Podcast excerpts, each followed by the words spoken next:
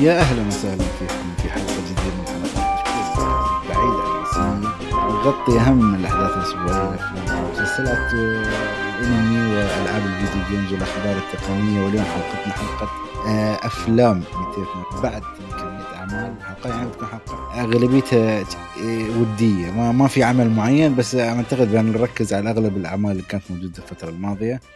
بس نرحب حبايب من فترة مع عبد الله شوان. وينك؟ هلا ومسهلا. هلا والله، حياك الله خالد، والله يحيي المستمعين. كل عام وانتم بخير. يعني كذا احنا أخذنا بريك العيد، يعني أساس نتفرج على كمية كبيرة من الأشياء ونجي نتكلم معكم عنها، وإن شاء الله تكون حلقة طيبة بإذن الله. زين. ومعنا ركان قرني. كيفك يا ركان؟ يا هلا وسهلا. الحمد لله بخير، عساك بخير.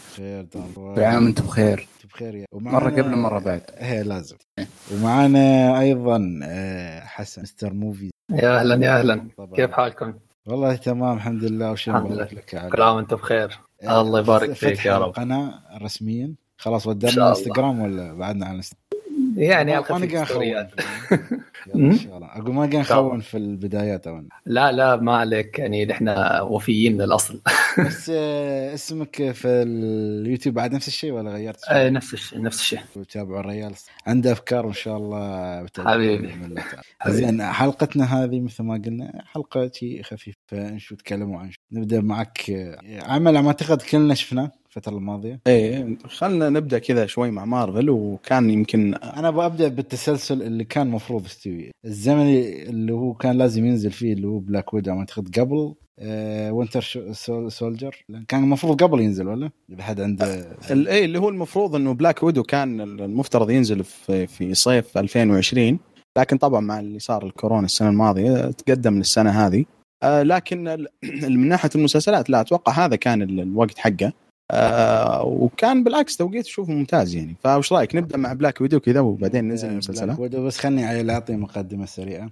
بلاك ويدو شوفوا نزل في 2021 طبعا. فيلم يعتبر تقييماته عندك 6.9 في IMDb، 81% روتن توميتو، و67% في ميتاكريتيك. الفيلم يتكلم عن ناتاشا طبعا، الفتره ما بين سيفل وور و انفينيتي وور. قبل انفينيتي وور ايوه، ما بين هالفترتين بيتكلمك تقريبا عن ماضي ناتاشا. طبعا شفنا منه لمحات في ايج اوف والترون اعتقد اذا ما خاب ظني، بس هالمره بيكون بشكل اوسع وبنتعرف على شخصيات اكثر لهم علاقه بعائله ناتاشا.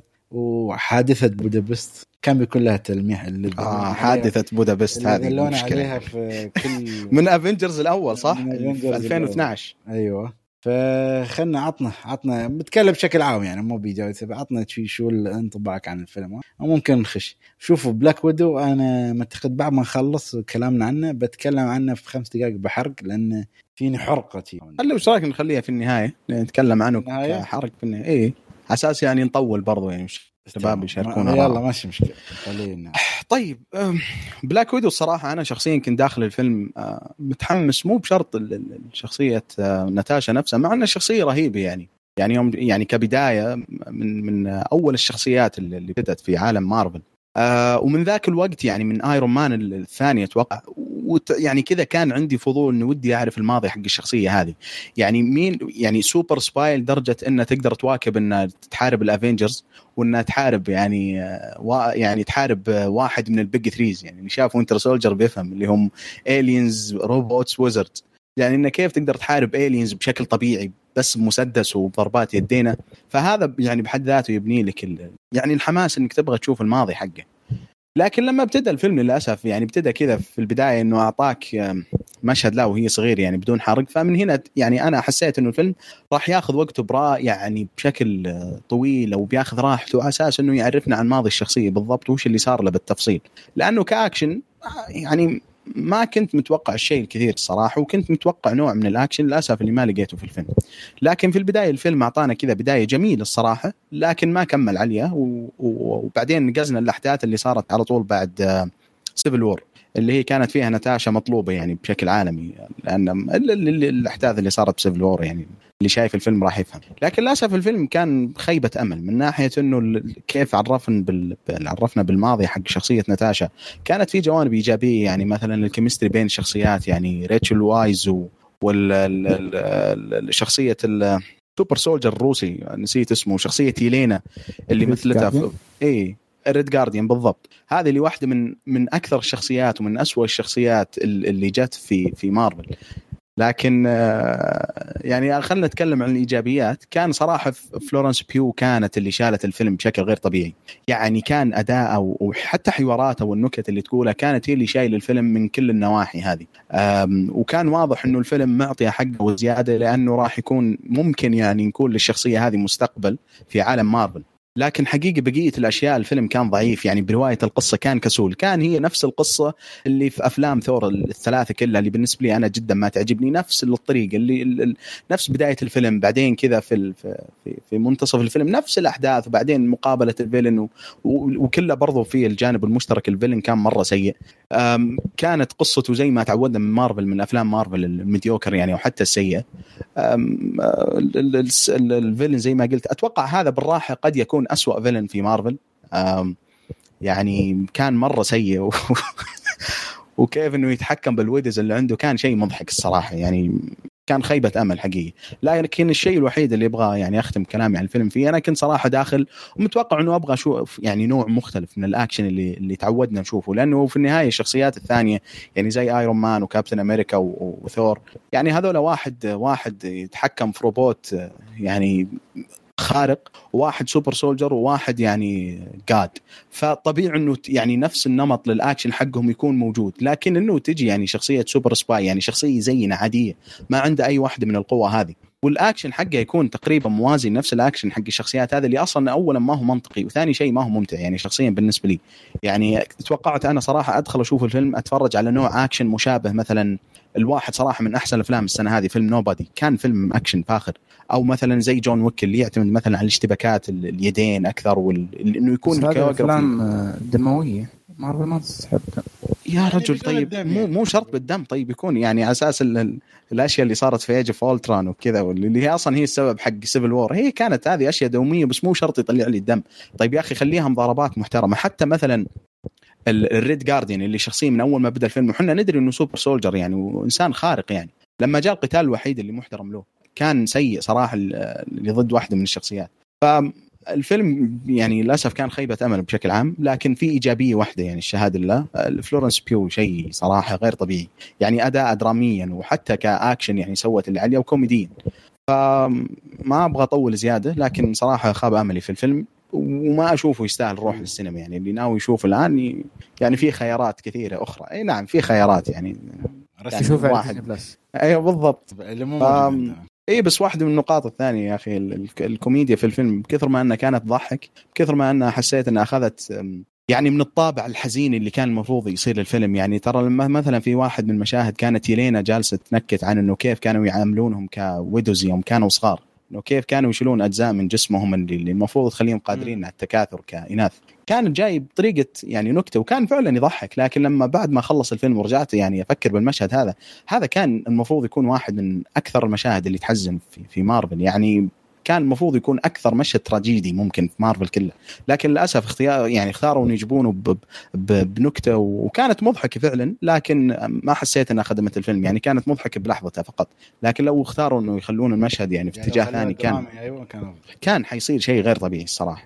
وسلامتكم. بس أنا حسيت إني شوية طولت بالفيلم, لكن أتوقع يا طيب شفته. خلنا نبدأ. حسكري إنه ما شاف عالم مارفل كامل فما بيكون له الانحياز إنه أوكي ممكن شوية يطبل. فعلا صراحة أنا يعني دخلت الفيلم وما عندي أي ذرة اهتمام بالشخصية تماما, يعني شفت الفيلم بس إنه بس مشان أتكلم معاكم أيوة تقريبا هيك, يعني مشان أتكلم كمان مع الشباب وكذا.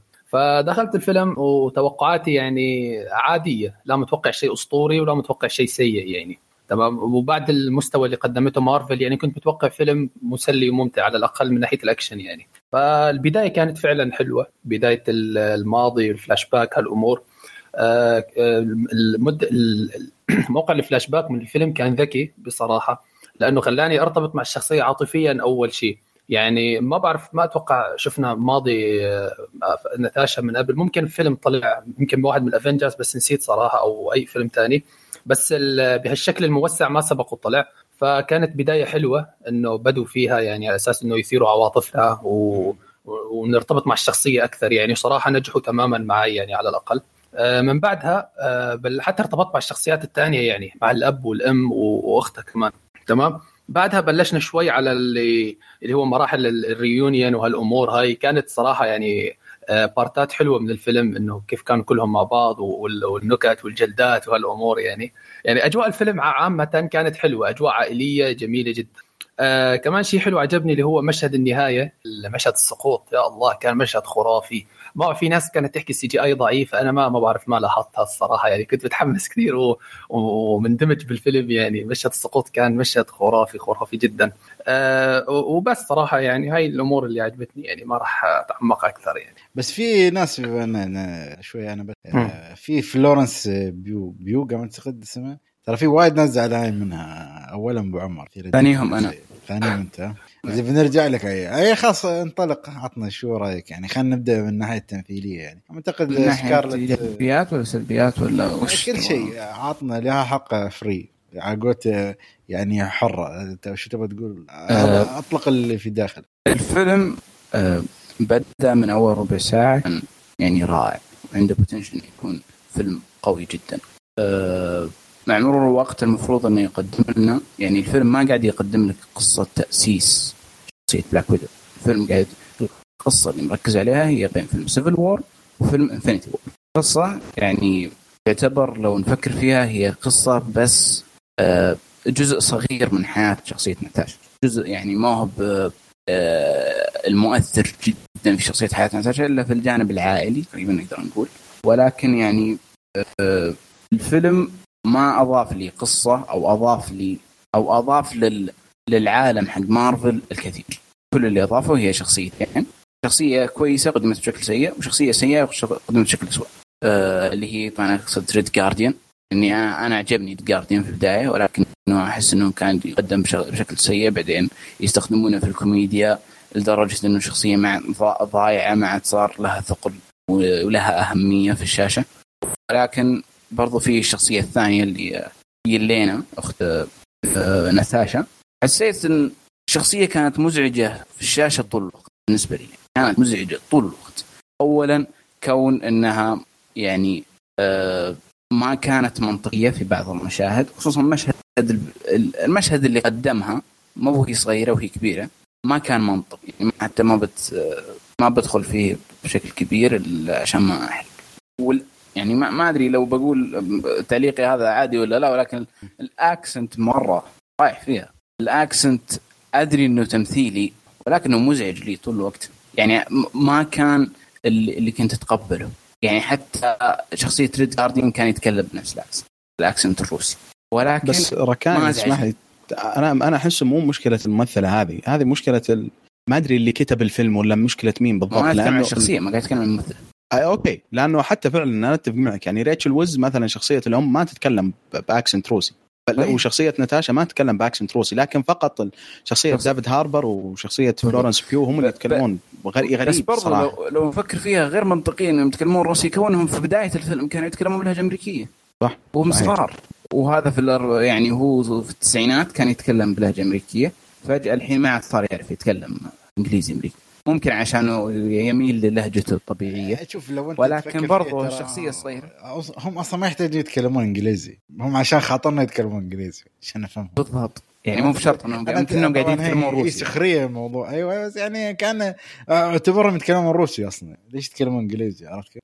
بس يعني ما مزعج الانجليزي قاعد ينقال مزعج بالنسبه لي. يعني حسيت انه يعني كانك تقول في اذا بننقز شويه على هالموضوع، اللي شاف وان ديفيجن طبعا نيابه والسيره هاي بس لمعوها او سكروها بطريقه حلوه. يعني كان اللي هي ليش ترهيب اللي هي كان شو اسمها سكارلت ويتش ولا سكارلت ويتش كانت تتكلم ترى روسي اول فيلم في ايج اوف الترون. بعدين كانت تتكلم انجليزي، حتى هم يابوا ليش السبب لهالشيء.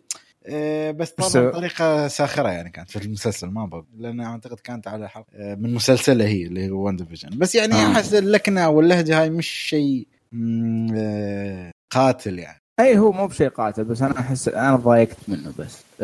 وايضا الشخصية بشكل عام ما حبيتها شخصية يلينا، ولكن الفيلم فيه إيجابيات اللي هو من ناحية CGI والأكشن. صحيح إنه في مبالغات من ناحية إنه يعني شخصية ناتاشا ما هي بسوبر سولجر، ما لا هي بقوة أمريكا ولا هي بزي ولا هي بسولجر ولا هي بريد جاردين، ولكن في قتالات كذا اللي في الهواء والمدري إيش، تحس يعني وين إنسانة طبيعية أنت ولكنك متدربة بتدريب قوي. هذا الفرق يعني حسيت إنه في مبالغات في الأكشن، نظام طيح من سابدور في النهاية ما يعني أقوم طبيعي شيء زي كذا. أدري إنه الموضوع أكشن مبالغات فيه، ولكن حسيت إنه تدخل شوية منطقية في السالفة يعني بتكون أحسن للفيلم. غير حسيت إنه فعلا هذه الكلمة، حسيت إنه الفيلم كله قاعد يجهز لي المسلسل اللي هو هوكا، والناس بتشوف هذا يعني بدون حرق في مشهد الأفتر كريدت. في الفيلم زي ما قلت ما أضاف للعالم ولا قدر يضيف شيء، خصوصا برضو أنه في جانب كبير مبعود من الفيلم اللي هو جانب وش بيصير للشخصية، وش كونه خايف على الشخصية. لا إحنا ما نعرف خايفين على الشخصية، كونه أنه إحنا نعرف نهايتها، إحنا نعرف شفنا النهاية في فيلم ثاني، لأنه هذا فيلم يتكلم عن قصة ما بين قصة وقصة كلها قد شفناها، ويعني حسيت أنها كانت يعني بالنسبة للوداعية البلاك ويدو جدا سيء جدا سيء. صحيح إذا أنا بتكلم صراحة شوي في شخصية، هو شوف الفيلم الأساسي من أسوأ ما رأيت، من أكثر الأشرار السطحية ومتوقعة وبشكل عام اللي تقول المتوقع من أي فيلم، يعني مع واحد يتحكم بالوديز اللي عنده بريحته ما أدري أتوقع ما يحتاج زين خلاص زين. بس لا بس لو بتكلم بعد أكثر أن شوف عندك شخصية ثانية قتلوها، ما أدري أنا ممكن مستقبلا يغيرون فيها شيء، اللي هي شخصية تاسك ماستر. طبعا طلعت في التريلر عادي يعني. خالد أنت تقصد قتلوها كخربوا الشخصية يعني خربوها مش قتلوها ذبحوها يعني، بس إن خربوها للدرجة إن ما أعرف شو بيسوون فيها بالمستقبل. يعني شخصية مثل هذه كانت تجي من فيرسز ثانية ممكن ما تعرف زعب زوج كنت تقول اللي كنت أقول إنه قلت قتلوا الشخصية، إنه تقصد إنه خربوا الشخصية مو قتلوها، يعني إنه ذبحوا الشخصية، واللي أتفق فيه يعني معك.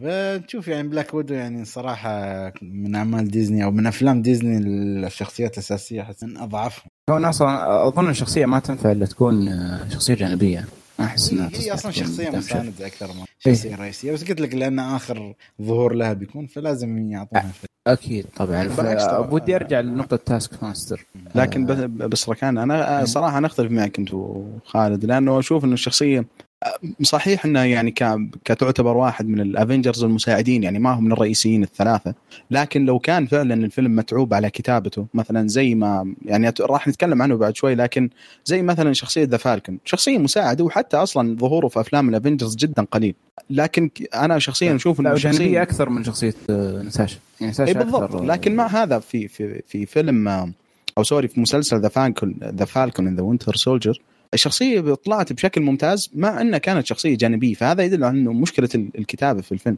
مو مشكلة الشخصية نفسها، أنه ما تعبوا نفسهم هم في كتابة الفيلم، لأنه كانوا يبغون الفيلم يعني تعرف اللي يبغون ينزلون الفيلم قبل ما تروح الهبة حقته، يعني قبل ما الناس أصلا ينسون شخصية ناتاشا، لأنه يعني حرفيا الفيلم هذا في التايم لاين اللي هو موجود فيه في الوقت اللي هو موجود فيه ما له أي فائدة، ما راح يضيف لنا أي شيء في مستقبل مارفل، إلا ممكن باستثناء شخصية واحدة اللي تكلمت عنها يا ركان، مثلا شخصية يلينا أو كذا لكن ما أتوقع صراحة بكل ظهور، لا أتمنى صراحة لأن الشخصية زي ما قتلوا ذاك أو يعني خربوها، يعني أنا أحس إن الشخصية خربوها يعني أصلا، حتى الطريق اللي طلع فيها كان بشكل هزلي وكان رهيب ككوميدي. ديفيد هاربر كان مرة رهيب يضحك بس ما كانت شخصية جدية يعني، حتى يا أخي ما أحترمه كيف هذا بيطلع يصير كذا. طيب هذا السؤال، في شخصية قد خربت زي عالم مارفل ورجعت بشكل مختلف، في شخصية صارت هزكية أنا لها فرصة ميسيكية، ممكن لوكي. أنا شخصيا أشوف لوكي، لأنه أفلام ثور أنا شخصيا ما تجوز لي أبدا صراحة،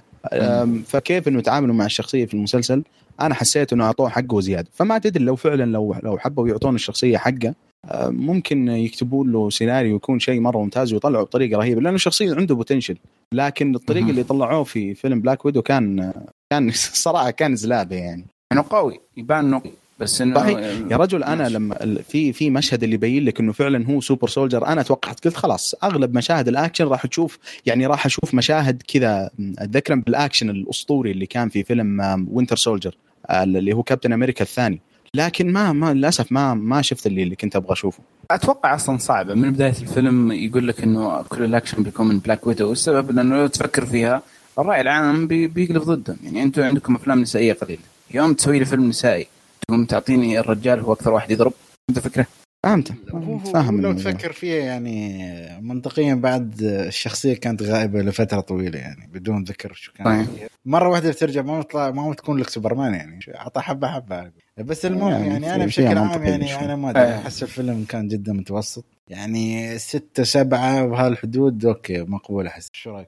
اتفق يعني هو يعني على اساس اختصر رايي بشكل عام هو فيلم ما يستاهل يعني هذا الفيلم الوحيد من مارفل يمكن اللي ما يستاهل وايد يروح للسينما عشانه. بس اقول شيء مع كابتن مارفل اي صح نسيت كابتن مارفل ما يستاهل هذا بقول كلمه انا فيلم وينتر سولجر ما كان من الافلام اللي استمتعت فيها واجد. ليش طيب؟ وينتر سولجر الاخير اللي حق كابتن امريكا مش كان السبب بس ركان ما أدري مليت في الفيلم حسيت إنه كان ممل فيلم مع إنه والله كان بداية الحماس حسيت لا كان بالوار كان يحمسني أكثر من وينتر سولجر لأنه حسيت إنه الفيلم كان رتمه بطيء بس ركان حرام يعني تقارن فيلم سولو الكابتن أمريكا يعني ترى سيفل وور هو فيلم أفنجرز يعني سيفل وور فيلم أفنجرز بس لا اسمه كابتن أمريكا سيفل وور بس استل القصة قصة الأفنجرز ما هي قصة كابتن أمريكا الحالة صح بس انا اشوف انا اتفق معاك ترى على الفكره انا اشوف سيفل وور احسن يعني من احسن افلام مارفل واحسن من وينتر سولجر بواجد لكن احس شوي المقارنه يعني شوي ظالمه الفيلم يعني في شخصيات وايد لكن وينتر سولجر حسيت انه ماشي بشكل بطيء وما ادري ايش والاسلوب يعني ما كان ذاك اللي عاجبني يعني انا ما عندي مشكله في الاكشن ويعجبني الاكشن ولكن اذا قدمت لي اكشن قدم لي هو بشكل رهيب ما أحب المطاردات المطاردات ما أحبها يا تضرب يا تنضرب واحدة من الثنتين أما تقعد المطاردات هذه عندي أزمة معها ما أحبها فعلا كانت موجودة في الفيلم صحيح ترى أحس إنه هذا أسلوب الروسو براذرز اللي أخرجوا برضو سيفل وور وأخرجوا أفلام أفنجرز آخر 2 هو في الأفنجرز هو أبدع ولكن حسيت في وينتر سولجر يعني ما كانوا ذاك يعني ما بفيلم ذاك السيء ولكنه ما استمتعت فيه واجد يعني لو أقول لك جتني متعة شوي أكثر في الفيلم بلاك ويدو أكثر من وينتر سولجر من ناحية متعة ولكن كفيلم متقن وينتر سولجر أفضل أوكي. ولكن مع ذلك يبقى بلاك ويدو أقل أو يعني أقل الأفضلية من وينتر سولجر بس السؤال هو لو بنقارن بلاك ويدو بفيلم ثاني من أفلام مارفل وش نحط جنبه يعني على نفس المستوى تقريبا على نفس المستوى أنا أشوف يمكن والله هو كابتن مارفل كابتن مارفل لا هو كابتن مارفل كان أسوأ واجد أنا صراحة كنت أبغى أقول كابتن مارفل وأنت مان ذا واسب لكن برضه هو أفضل من أنت مان ذا واسب الثاني كان مرة سيء أنت مان مرة سيء من أسوأ الأفلام ذيك السنة يعني كان الفيلم كان الفائدة منه أساس إنه الفائدة الوحيدة من الفيلم إنه عشان يضيف أنت جيم ما عندي أيوة أساس الحبكة اللي بتصير حق كابتن مارفل المشكلة كابتن مارفل لعبوا علينا على أساس الشخصية بيكون له دور مرة كبير ولازم ترى تشوف الفيلم في النهاية طلع صح يعني ما أبغى أحرق بس ما بس كان له دور شوي كبير اللي هو ما له علاقة بايرون مان بدون حرق ممكن بس كان الفكرة هذيك اللي أنت تقولها كان ممكن مثلا ثور يسوي نفس الشيء صح ممكن هم مجبورين يعني كانوا أتمنى والله يعني أنا مرة قدر بري لارسون واتمنى الجزء الثاني من كابتن مارفل يكون كويس لكن لا شك احس بيكون فيلم اكثر من شخصيه بس بيكون فيلم شفت تذكر الشخصيه اللي شفناها وان ديفيجن تيك سودا لا ما اتذكر حقق ترى وان ديفيجن انا ما كملته يعني كنت اتفرج عليه اسبوع بعدين وقفته انا ما ادري ماني متحمس جدا لفيلم كابتن مارفل هو انا زيك ما بصراحه ما اتوقع احس يعني متخوف منه وما احس اني يمكن اشوفه في السينما يعني ولكن شوف يعني بما ان احنا نتكلم عن مارفل خلينا ندخل ايش رايكم شوف انا بقول لك شيء اللي هو المسلسل الاول اللي هو ذا فالكون سولجر يعني في شويه صله هو الاول ولا وان ديفيجن هو قبله لا وان ديفيجن تكلمنا عنه هذا خلاص كثير قبل يعني انا الصراحه ما بتكلم عن هالمسلسل المسلسل متوسط انا اختلف معاك جدا يا خالد. خلني انا بقول لك يعني رايي يعني بشكل سريع متوسط. يعني اشوف انا اشوف يعني كمسلسلات مارفل نزلت هو اقلهم، بس مو بانه سيئه، بس في النهايه بعد طرح لك اجنده شويه وشي. صح اني انا شويه اللي عجبني اني شويه طرحهم لان جدا كان اجمل من اي اعمال ثانيه بطريقه انه يمكن لها علاقه بالقصه. الاكشن كان فيها محترم، في شخصيات يعني قدموها عشان تطلع في عالم مارفل مستقبلا. بس انا الصراحه يعني اشوف المسلسل الاخير بنتكلم عنه مارفل هو بيكون هو افضل واحد اللي هو له. بس يعني فكان ذا وينتر سولجر مثل ما تقول شويه حببوني على الاقل في الشخصيتين هذه، وكان بينه شويه كيمستري جميل. فما ادري هو شوف انا خالد اتفق معك في نقطه انه هذا يعتبر اقل مسلسل من الثلاث اللي نزلت اللي هو واندا فيجن ولوكي ووينتر سولجر، لكن مع هذا انا صراحه ما توقعت ابدا مسلسل يعني يطلع بالشكل اللي طلع فيه، ولاني داخل المسلسل توقعاتي مو مره عاليه، والسبب اللي هو أول شيء إنه أنا الممثل هذا أنتوني ماكي أنا يعني ما أبغى بالغ، بس وجوده في الشاشة مزعج بالنسبة لي، لأنه أفلامه اللي باستثناء أفلام مارفل كلها جدا سيئة جدا سيئة، وظهوره في مارفل ما ذا بانكر برضه ذا بانكر كان ما شفت ذا بانكر الصراحة، لكن كان في تي في بلس عاد عندك اشتراك تسوي. يستاهل والله الفيلم، يستاهل فيلم حلو. سامويل الجاكسون بعد والله سامويل الجاكسون لكن اللي يقول انه أنثوني ماكي كان في افلام كثير مره سيئه، حتى في المسلسل نتفليكس المسلسل ساي فاي اللي ظهر في الموسم الثاني اساسا انه شخصيه البطل ألترد كاربون اي كان سيء، ويعني دائما ادواره ما تكون جيده. وحتى في مارفل ما كان له دور مره كبير يعني باستثناء وينتر سولجر الاول، وما كان الفيلم يركز عليه اصلا بالدرجه الاولى، كان يركز على وينتر سولجر وكابتن امريكا وناتاشا برضه. لكن الفيلم قدم لي الشخصية يا أخي بشكل ممتاز جدا جدا، بشكل غير طبيعي. يعني كيف أنه عرفك عن الشخصية وعن عائلته وعن معاناته وعن أصلا كيف نظرت عن واحد من السوبر هيروز اللي احنا متعودين عليهم، نظرته للعالم بعد الأحداث اللي صارت في يسمونها هم البلب هذه ال5 سنوات بعد ال5 سنوات اللي صارت. عطان منظور للعالم جدا ممتاز، وأنثوني ماكي ما قصر صراحة، بدع أنا حبيته بشكل غير طبيعي، وأنتظر فقط يعني أي فيلم مارفل يكون موجود فيه بروح أشوفه وأنا مغمض. فالشخصية بحد ذاتها كانت مرة ممتازة، وحتى معاناته اللي قدموه فعلا هي كانت يعني فكرة سياسية، لكن أشوف أنه أحسن شيء شفته يطرح قصة السود في أمريكا كان المسلسل هذا، مع احترامي يعني الأفلام الثانية والمسلسلات الثانية حتى الأشياء الجدية، هذا قدم لك بأسلوب بسيط وخفيف، حتى لو ما كان الواحد مثلا مركز ما راح يعني يضايقوا الموضوع، لأنه أحيانا تعرف الواحد لما بيتفرج عن شيء على مارفل يبغى يطلع عن مواضيع السياسية والمشاكل الاجتماعية وكذا، هو في النهاية عن سوبر هيروز. لكن الفيلم صراحة قدمه بشكل غير طبيعي، أو المسلسل بشكل غير طبيعي، وشخصية بدون حرق شخصية إيزايا اللي في المسلسل طلعت يعني كان لها ظهور بسيط، كانت مرة ممتازة مرة ممتازة. الجزء الثاني اللي هو كان صراحة سيباستيان ستان ذا وينتر سولجر كان يعني هذا من جد المرة الوحيدة اللي طلع في مارفل وحسيت أنه فعلا إنسان حقيقي وعنده مشاعر وعنده حياة، لأنه حتى بعد الأحداث اللي في وينتر سولجر والأشياء اللي شفنا له كان طالع بأكثر أنه روبوت أو أنه الشخص الثالث والشخص الثاني اللي مع كابتن أمريكا يعني بعد ذا فالكن. صراحة قدموه بشكل غير طبيعي، وسيباستيان إنسان ممثل أنا صراحة أشوف إنه حرام يعني جالس بس مارفل، ممثل غير طبيعي. يعني أتذكر قبل كم سنة تكلمنا عنه في أيتونيا كان يستاهل الأوسكار ذيك السنة بالراحة، يعني ما أتذكر اللي فاز بس ما أتوقع إنه كان أحسن منه بواجد. لكن الجزء الأخير بس من اللي عجبني في الفيلم إنه حسيت إن الفيلم أعطانا نظرة العالم أو النظرة الإيجابية أو الجانب الإيجابي للي سواه ثانوس في عالم مارفل. يعني فعلا لما كنا نقول كيف إنه المجنون هذا يبغى يسوي اللي هو سويه مثلا في إنفينيتي وور، أو حتى لما شفنا العالم المظلم والمأساوي في إند جيم، لكن المسلسل هذا وراك جانب إيجابي كان صعب ممكن تشوفه في أي جانب من قصص أفلام مارفل باستثناء القصة هذه. يعني إنه أصلا المنظمة أو الأشرار الهدف اللي كانوا يحاربون عشانه صح يعني كان الفيلم مرة سيء، لكن الفكرة حقتهم والتنظيم حقهم صراحة كانت فكرته ممتازة، وفعلا وراك إنه في جانب إيجابي الشيء اللي كان يتكلم عنه ثانوس أو الشيء اللي سواه. فأنا مرة انبسطت في الفيلم، وصراحة أتوقع واحد من أسباب هذا إني داخل وتوقعاتي في الأرض، لكن أشوف اللي ما شاف سوري المسلسل ما شاف المسلسل يعطيه فرصة صراحة يستاهل.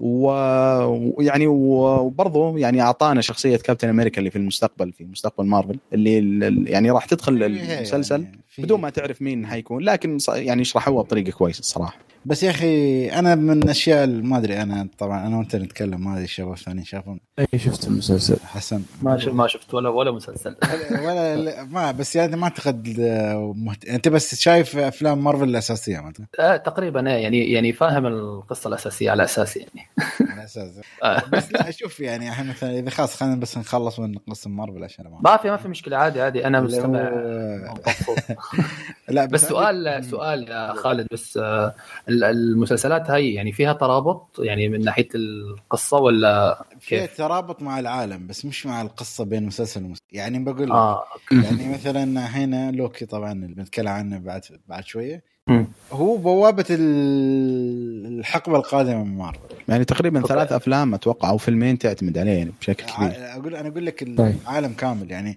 الفيز 4 كله يعتمد على المسلسل. بس لا أنا بتكلم الحين مثلا إذا بتكلم عن سولدر، أسوأ شيء عندي ترى الفيلن كان أو اللي كان يعتبر فيلن في المسلسل، من الفيلن اللي كان يعتبر كأنه فيلن بدون ما أو شو هو أو يعتبر أتوقع اللي في بالي ليه المنظمة هذه أوكي جدا سيء. أتفق معك أنا ما كان عبد الله اتفق معاك في كل كلمه قلتها، لكن كل الكلام هذا كله في اول حلقتين، اللي بعدها ماشي ممكن الحلقه الرابعه مش رهيب، اللي بعده كان ترى بعد اول حلقتين تقريبا ال3 حلقات الباقي اللي تصير هو كله 6 حلقات. هي الحلقتين الحلقه الاولى والثانيه كان تقديم، الحلقه الثالثه والرابعه كان كله مطاردات شرطي او بس وفار على قولتهم، عرفت، لحد ما الامور تثبت والمسلسل يقفل القصه بشكل انا اشوفه محترم، مع ان الفيلم زي ما قلت يعني الفيلم مره زبال، لكن انا اشوف صراحه الفكره حقته كانت رهيبه مره. الفيلن يعني معلومه ممكن تشوف هي منظمه، يعني هي ممكن ما تاثر وايد، اصلا في الكوميك هي كانت شخصيه فيلن واحد، هم يو في المسلسل خلوه كمنظمه، عرفت كيف؟ كيف شخصيه فيلن اللي في الكوميك ايش شيء سخيف يعني ما اتوقع عشان شيء ما شوف انا يعني زي ما قلت اول حلقتين بالنسبه لي كانت رهيبه بشكل، خصوصا الحلقه الثانيه يعني لا ازال اقول ان افضل حلقه هي الحلقه الثانيه. ليش؟ لانه قدر يعطيني كل شيء من كل بحر قطره زي ما اقول، اعطاني تمثيل، اعطاني اكشن، اعطاني علاقات بين الشخصيتين الرئيسيتين، والبقيه لا، لانه باقي الحلقات لو نفكر فيها ما في صار مع المسلسل اسمه ذا فالكون اند ذا وينتر سولجر. اول حلقتين اقدر اقول المسلسل اسمه ذا فالكون اند ذا وينتر سولجر، بعد الحلقات 3 4 5 6 اقدر اقول اسمه ذا فالكون وبس. وين الوينتر سولجر في الحلقات اللي بعدها؟ وش سوى الوينتر سولجر؟ يمكن كم كلمه دعم اوكي شوف احنا معاك شيء زي كذا، هذا اللي قاعد يسويه وينتر سولجر باقي الحلقات. اول حلقتين كان في ثقل درامي للشخصيه، حتى الشخصيه كانت تروح لطبيب نفسي وشيء زي كذا ايه، طبعا هذا ما فيها حرق انه اول حلقه وكذا اول مشهد للشخصيه يعني تمام، اول مره ما في كان كذا يعني، حتى الشخصيه كان لها يعني روعه في اول حلقتين، كنت احترمها جدا، ولكن بعدين حسيت انه في نزول في المستوى وشرير سيء وملل ومطاردات، ممكن بسبب مطاردات وكذا زي كذا. يعني مسلسل زي ما قال خالد أحسه متوسط إلى مخيب للأمال، لأنه من أول حلقتين الحلقات اللي بعدها أقدر أقول إنه خيب أمالي. بس من الأشياء الجميلة اللي ظهرت في المسلسل في واحدة من الشخصيات اللي حيكون لها أثر، هي يعني شخصية ما هي سوبر هيرو ولا هي فيلن، لكن اللي راح يكون لها أثر كبير أتوقع فيه مستقبل مارفل، شخصية فيلانيل اللي تمثلها لويس سترايفس اللي هي حقت في وساينفيلد. واضح إنه الشخصية هذه يعني لما نتكلم عن بلاك ويدو في الحرق أو يعني لأنه راح نحرق يعني تقريبا عن أغلب أشياء مارفل، لأنه شاف بلاك ويدو غالبا راح يكون شاف الأشياء هذه، يعني ممكن يكون له أثر كبير في عالم مارفل. يبدو أصلا في الشخصية كانت فعلا هذه الشخصية يبدو أنها بتأثر جدا في مستقبل مارفل، بتسوي شيء يعني هي ناوية على شيء. لكن قبل ما نروح عن وينتر سولجر وطريقة تقديمها عبقرية، قبل ما نروح عن فالكون وينتر سولجر يعني بس أتفق معك كان كم نقطة صراحة، وهذا من الأشياء اللي فتحت عيني عليها فعلا. ممكن المسلسل ما ركز على الوينتر سولجر بشكل كبير, وحسيته هذا على يعني علشان الشيء اللي صار, شفت اللي صار في الحلقة الأخيرة كذا, الشخصية اللي ركزوا عليها من الفالكون وينتر سولجر, علشان الشيء الكبير مرة اللي راح يأثر أصلا في مستقبل مارفل اللي صار له, عشان كذا حسيت أعطوا شخصية ذا فالكون يعني جانب أكبر من شخصية وينتر سولجر, مع أنه فعلا كان ودي صراحة أشوف جانب للماضي حقه, مع أنه شخصية ما أبغى أقول اسم الشخصية, بس واحد من الشخصيات اللي طلعت في سيفل وور جاء هنا, وكان واضح أنه يعني أعطاك شوي نبر برضه عن تاريخ ذا وينتر سولجر, وعن أصلا نظرة العالم الإجرامي كامل للشخصية هذه. فبشكل عام أتفق شوي مع كلامك, لكن أنا أشوفه شخصيا صراحة المسلسل فاق توقعاتي صراحة بشكل مرة كبير. سؤال, هو أنت ما عجبك وينتر سولجر؟ أنا قد سمعت لك من قبل اللي هو المسلسل الفيلم. لا بالعكس, انا وينتر سولجر بالنسبه لي من احلى افلام مارفل, يعني يمكن قد يكون هذا هو. مو بنت اللي قايل لي من اسوء افلام مارفل بالنسبه لك وينتر سولجر؟ لا انا بالعكس, انا قبل شوي امدحه لانه انا اشوفه يمكن هو وبلاك بانثر وايرون مان الاول, هذول احسن ثلاث افلام سولو يعني سوبر هيرو. وطيب دكتور سترينج كان رهيب, بس كان جيد جدا الصراحة, أنا ما أشوفه في مستوى الأشياء هذه. وترى جزء من كلامي لأني ما شفته في السينما, ممكن لو شفته في السينما يتغير رأيي عنه بشكل كبير. حسن مستر السينما بالنسبة لي من أحسن أفلام السولو, جميل والله. عادي أشطح شوية في شخصية ثانية, بس لازلنا في عالم مارفل. راحتك. أيوة, فيلم أنت مان كان مفروض يكون من إخراج إدغار رايت. صحيح, الأول هو اللي كتبه شخصيا, وكان المفروض يخرجه. أنا أتمنى يعني تخيل لو أخرج الفيلم بيكون شيء عظيم لو بس أخرج الفيلم. للأسف أتوقع صار بسبب مشكلة معينة, لكن لو الفيلم ما اتفقوا لو أخرج الفيلم راح يصير تخيل شيء يعني شيء زي شون أوف ذا ديد ولا زي هات فاز كذا, بس إنه مارفل يا أخي بيكون شيء خرافي. قدمت إدغار رايت فخم, أسطوري, مخرج أسطوري يعني, أفضل من أفضل المخرجين اللي يقدمون للكوميديا هو إدغار رايت. زين, اسمه ذا فالكون. ننتقل لآخر شيء من مارفل إن شاء الله, أنا عارف وايد طولنا في مارفل, بس نخلص مع لوكي اللي بالنسبة لي اللي إذا بتكلم عنه بشكل سريع من ناحيتي, كل شيء كان فيه خرافي, حوارات, الأداء, الكيمستري بين موبيس ولوكي اللي هو شخصية أوين ويلسون توم هدلستون, وكل شيء البناء التصاعدي جميل, الفكرة كيف يابوها والتي في اي وشو علاقتهم على عالم مارفل, إلى بالنسبة لي أنا إلى الحلقة الأخيرة إلى آخر شيء. تعرف يعني يوم بنوك وأنت خلاص بيصير انفجار العظيم أو شيء, بس للأسف ما أقول لك أوكي آخر حلقة أنا كنت أنتظر المزيد. يعني خالد أكثر. إذا اللي صار في الحلقة الأخيرة مو الانفجار العظيم, ما أدري وش الانفجار العظيم الصراحة. أنا كنت ناوي أشوف شيء أكبر, ما خلك من الحدث اللي أثر في عالم مارفل, بس أنا قصدي ظهور شخصية معينة بحد ذاتها كنت أتمناها تطلع بجبروت أكثر بدون ما أحرقك. ما فهمت. أنا علاقة بأنك تعرف شخصية كانج. أنا هذا الركان بذبحها. هذه ثاني حرقة تصير. أنا اللي قاعد أحرق طول الوقت يعني. لا أنا الحرقة الأولى كانت عندي والثانية هذه عندك, الله يسلمك. طيب نقطع ولا كيف؟ وقف شيء نقطع يلا. أوكي بقولها مختلفة بعد قطع, شوف كيف الحرقة تكلم ما راحتك. أوكي يعني زين, يعني مثل ما قلت الشخصية هاي يعني كنت أتمنى ظهوره يعني يكون أقوى عن اللي أنا شفته, بس نشوف يعني شو بيستوي. أنت شو رأيك من المسلسل بشكل عام؟ أتوقع الموضوع له علاقة بأنك تعرف الكوميكس وتعرف الشخصيات اللي ممكن تطلع. عموما أنا بالنسبة لي حسيت إنه ما لي ممكن أتكلم عن المسلسل كله. المسلسل قدم لك شخصية لوكي بطريقة مختلفة, كونه هو مكان مختلف باسم التي في اي اللي هم ناس سلطة زمنية تحمي الزمن, واللي توقعته قبل المسلسل اللي هو زي فريك مورتي شرطة الزمن, ذوليك اللي يحمون الزمن. بس هذا لكي يضربون أشكالهم الله لا يقول بالضبط. طيب بس هذول مختلفين. عموما المسلسل كان جميل, صحيح إنه بعض الحلقات تحسها كانت فيلر. حسيت إنه المسلسل ممكن يختصر في 3 حلقات 4 حلقات.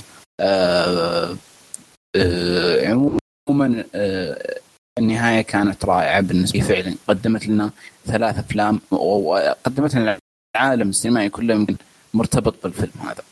شيء قوي جدا، وقدم لنا دراما وأيضا كوميديا بشكل جميل. صحيح أني عندي ممكن سلبية لفكرة شخصية، أنه شخصية لوكي المفروض أنه أحداث المسلسل تجي بعد شخصية لوكي حق 2012 اللي بعد فيلم أفنجرز الأول، ولكن مع ذلك أحس أنه في تغيرات على شخصية لوكي تبين أنه المفروض أنه يكون شوي أكثر شرا من كذا. ما بس ترى الموضوع هذا أنه الشخصية هذه شخصية لوكي اللي في 2012 مو شخصية لوكي في آخر فيلم شفناه. ترى في الحلقة الأولى استعرضوا كل المستقبل اللي صار لوكي بعد فيلم أفنجرز الأول اللي هو في 2012. فالتفاصيل المهمة اللي صارت في شخصية لوكي اللي خلته يتغير، يعني شخصية لوكي مثلا في راجناروك مختلفة بشكل مرة كبير عن شخصية لوكي في الأفنجرز، فيلم أفنجرز الأول. فالأحداث المفصلية اللي صارت له اللي خلته يتغير، يعني مثلا علاقته مع أهله زي كذا كلها انعرضت له في او يعني بطريقه اخرى، وهذا الحلقه الاولى يعني اتوقع ما في حرق صارت له او شاف الاحداث هذه بالضبط. فاتوقع عشان كذا الشخصيه صار يعني اذا في حدث يعني جدا حساس صار الواحد مثلا مع الناس اللي يحبهم، يعني قوه الحدث واثره عليه اتوقع ما يفرق لو فعلا عاشه او لو شافه قدامه. يعني اتوقع يمكن كلامنا يكون شوي مبهم الا للي شاف المسلسل، لكن انا بالنسبه لي حسيتها صراحه جت بشكل منطقي. يعني الاهم من الاحداث المفصليه اللي صارت له، حتى الانتراكشن اللي صار بينه وبين واحد من يعني مثلا بين يعني اقوى شيء صار له في انفينيتي وور مثلا شافه قدامه، فهذا لحاله كان عليه كان في اثر كبير مره على شخصيه لوكي. عشان كذا حسيت انه فعلا الشخصيه هذه من التايم لاين حق 2012، لكن التصرفاته هي نفس تصرفات لوكي في اخر مره شفناه بسبب هذا الشيء. لكن بقيه الاشياء انا اتفق معاكم معي يعني بشكل كبير. برضو أوين ويلسون كان رهيب المسلسل، أوين ويلسون مرة كان رهيب، شخصيته هو أصلا له طعم خاص أوين ويلسون، وبس قدم شخصية بشكل حلو بسيط بينه وبين لوكي حوارات تانية. يعني يمكن من أحسن لحظات المسلسل هي حوارات أوين ويلسون مع شخصية لوكي، موبيس وشخصية يعني هذه أتوقع كلهم يعني لوكي. في بس إضافة بضيفة يا أخي، بداية المسلسل يمكن في الحلقة الأولى والثانية الجميل في المسلسل انه كان مركز على لوكي يعني بشكل كبير، لوكي وزي ما قلت كان علاقته مع شخصيه موبيس اللي هي أوين ويلسون. فمن الافكار الجميله اللي انطرحت في المسلسل انه هل الانسان مخير او مسير، فبصراحه انطرحت بشكل رهيب، واللي تقدر تشوف ان يعني المسلسل جاوب عليه لكن ما كان بشكل مباشر. لكن هذه صراحه كانت من الافكار اللي مره رهيب، واللي كان له اثر كبير اصلا على شخصيه لوكي. اصلا هو مولود الشر اللي موجود فيه هذا، او انه هو اصلا يعني انسان بعد ما يعني في الحياه، وبحكم انه اصلا الجاد اوف يعني اله للتلاعب او الكذب يعني ولد معها او كسبها بالضبط. صراحه كانت الفكره كانت مره ممتازه، يعني عشان كذا صراحه انا اتفق معكم مسلسل لوكي هذا يمكن مو احسن مسلسل، يمكن باستثناء انفينيتي وور واند جيم قد يكون هذا احسن عمل في اخر 5-6 سنوات المارفل. تمام زين، احس خلاص ما بتكلم عنهم الا ممكن في الحرق بعد. خلينا شوي نغير عن مارفل. اشوف حسن كان ساكت، شو الاشياء او شو الشيء اللي شاف الفتره الماضيه يعني. لا عادي، كنت مستمتع صراحه بالنقاش، يعني وجهات نظر مختلفه. المهم صراحه شفت كتير اشياء، شفت الافلام. راح اتكلم عن 3 أفلام بشكل سريع. اول فيلم كان فيلم شوي ممكن تحكي يعني غريب، اللي هو فيلم ستوكر لأندري تاركوفسكي، فيلم المخرج الروسي، ما بعرف إذا سامع فيه. الفيلم صراحة ممكن تحكي شوي بطيء أو كثير بطيء حتى، بس في رسائل وفلسفة حلوة كثير. يعني اللي بيحب هالنوع من الأفلام ممكن يعجبه كثير. يعني سينما تاركوفسكي معروف عنها سينما أنها شاعرية يعني أكثر، يعني إيقاع الكاميرا بطيء، كلام قليل جدا، من هالأمور هاي يعني. فلو انت مثلا بتحب الاستعجال، لا ما انصحك ابدا، عشان ما تروح تظلم الفيلم او تسفل فيه او الى اخره يعني. في ناس بيروحوا بيسفلوا بس بالافلام هاي بس لانها بطيئه وما عجبتهم. يعني في نقطه ممكن اقول ان احنا مشكله العصر اللي نحن فيه احيانا مختلف جدا عن الاشياء اللي هم عصروها فكتهم يعني، فما ادري اذا صح اتفق. بس الفكره انه قد ما شفت افلام انت، على قد ما كيف بدي احكي لك، يعني نظرتك توسعت اكثر للسينما اكثر. يعني السينما ما بس هي والله فيلم يلا حبكه بس على السريع من اول 10 دقائق بعطيك حبكه واحداث سريعه. لا، في نوع تاني من الافلام، في انواع كثيره من الافلام لا تاخذ وقتها. ما في افلام ما فيها حبكه اصلا، تقعد تحكي لك مثلا مثل فيلم نوماد لاند مثلا اللي نزل السنه الماضيه، ما كان في حبكه ابدا، ما كان في حبكه. انا صحيح الفيلم ما عجبني يعني، ما كان في شيء. انا الفيلم يعني هو من انواع ما في حبكه، بس صراحه ما كثير عجبني يعني، في امثله افضل يعني. ففي كثير انواع من السينما، السينما ما هي مقتصره على نوع معين اللي هو الاحداث السريعه وبس يلا نقعد نشوف فيلم مع الشباب، لا في اكثر من نوع يعني. فممكن نحن شو مشكلتنا انه ما منفتحين اكثر على هاي الانواع من السينما. نحن بس شو يمكننا نشوف افلام اكشن جون ويك اللي الامور هاي فاست فيوريوس يلا حماس مع هاي، بس لا، بس هاي كنا نشوفه نحن. فلا، نصيحه يعني لكل شخص مهتم بالسينما اكثر، مهتم بالفن الجميل هذا اكثر، لا في انواع، في اشكال، في مقاييس مختلفه للسينما يعني. وواحد منها اللي هو السينما الشاعريه اللي حكيت عنها بشوي، اللي هو فيلم ستوكر. فيلم يعني يمكن أتقل فيلم شفته في حياتي يعني، حرفيا بدون مبالغة. الفيلم جدا جدا تقيل يعني، في معاني، في فلسفة، في إبعاد، في إلى آخره من هالأمور يعني. الفيلم الثاني على السريع اللي هو فيلم نيكولاس كيج اللي نزل الفيلم الأخير، فيلم بيج الأخير اللي سواه نزل قبل تقريبا أسبوع. ما بعرف إذا شفتوه، شو رأيكم فيه؟ ما شفناه بس يعني أنا سمعت عنه، بس نبغى نسمع رأيك. بس نيكولاس كيج وفي خنزير الموضوع. شوف آخر كم فيلم منه يعني، شوفوا أعتقد أغلبية الناس تعرف شو قصة نيكولاس كيج. سيء يمثل هالأفلام، لا خاصة بسبب الضرائب والديون والأشياء اللي طاح فيها.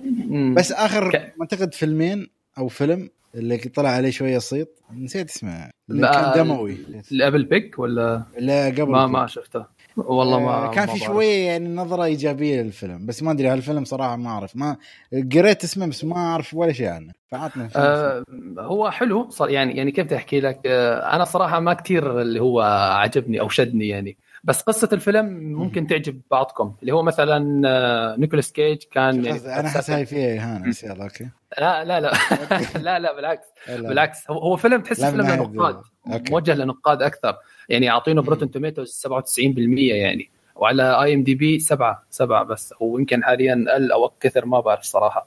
فالمهم إنه الفيلم، قصة الفيلم تقريبا مشابهة لقصة جون ويك انخطف كلبه أو ما بعرف قتلوه ولا نسيت شو صار، فراح ينتقم على أساس.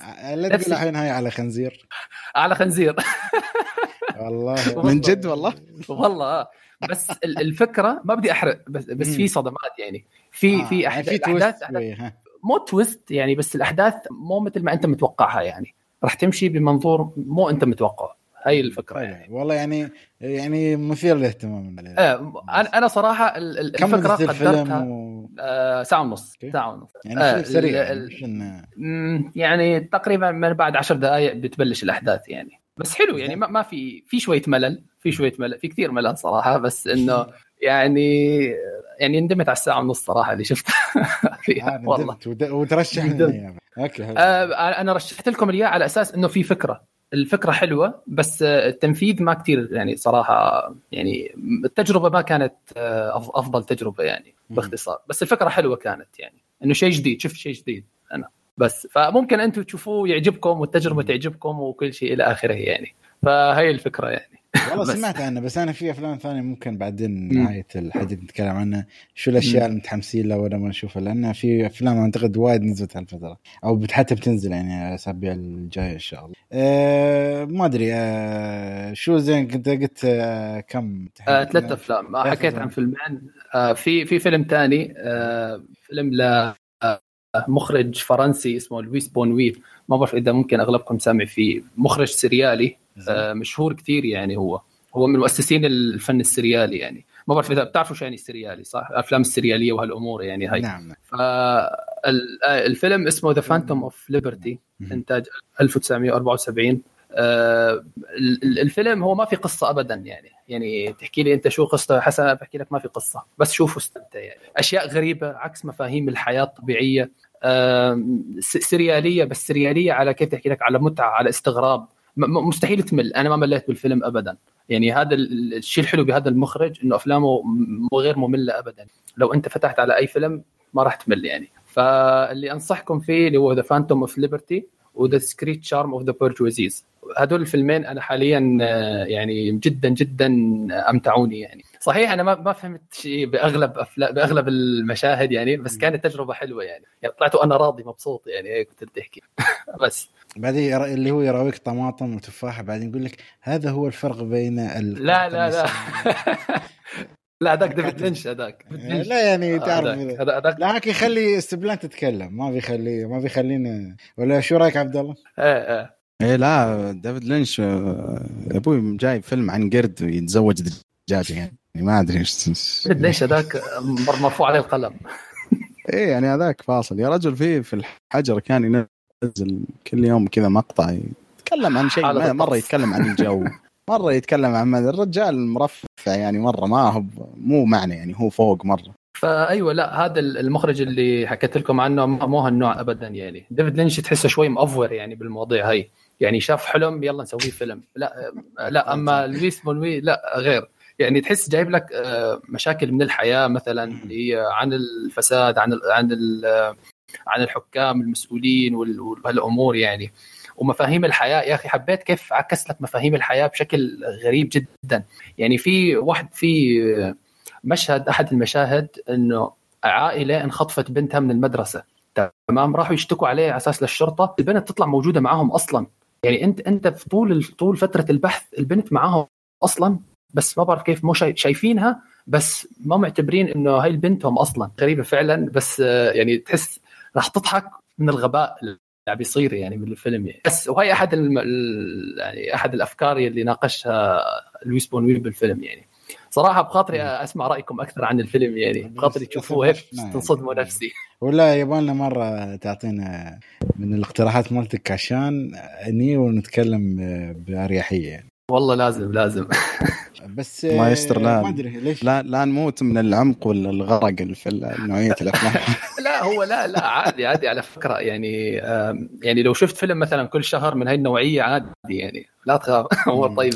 هو انا من كلامك حسسني بشويه يا اخي الفيلم اللي كان في التسعينات، كان فيلم فرنسي عن الثوره اللي صارت ليمان حق السباق.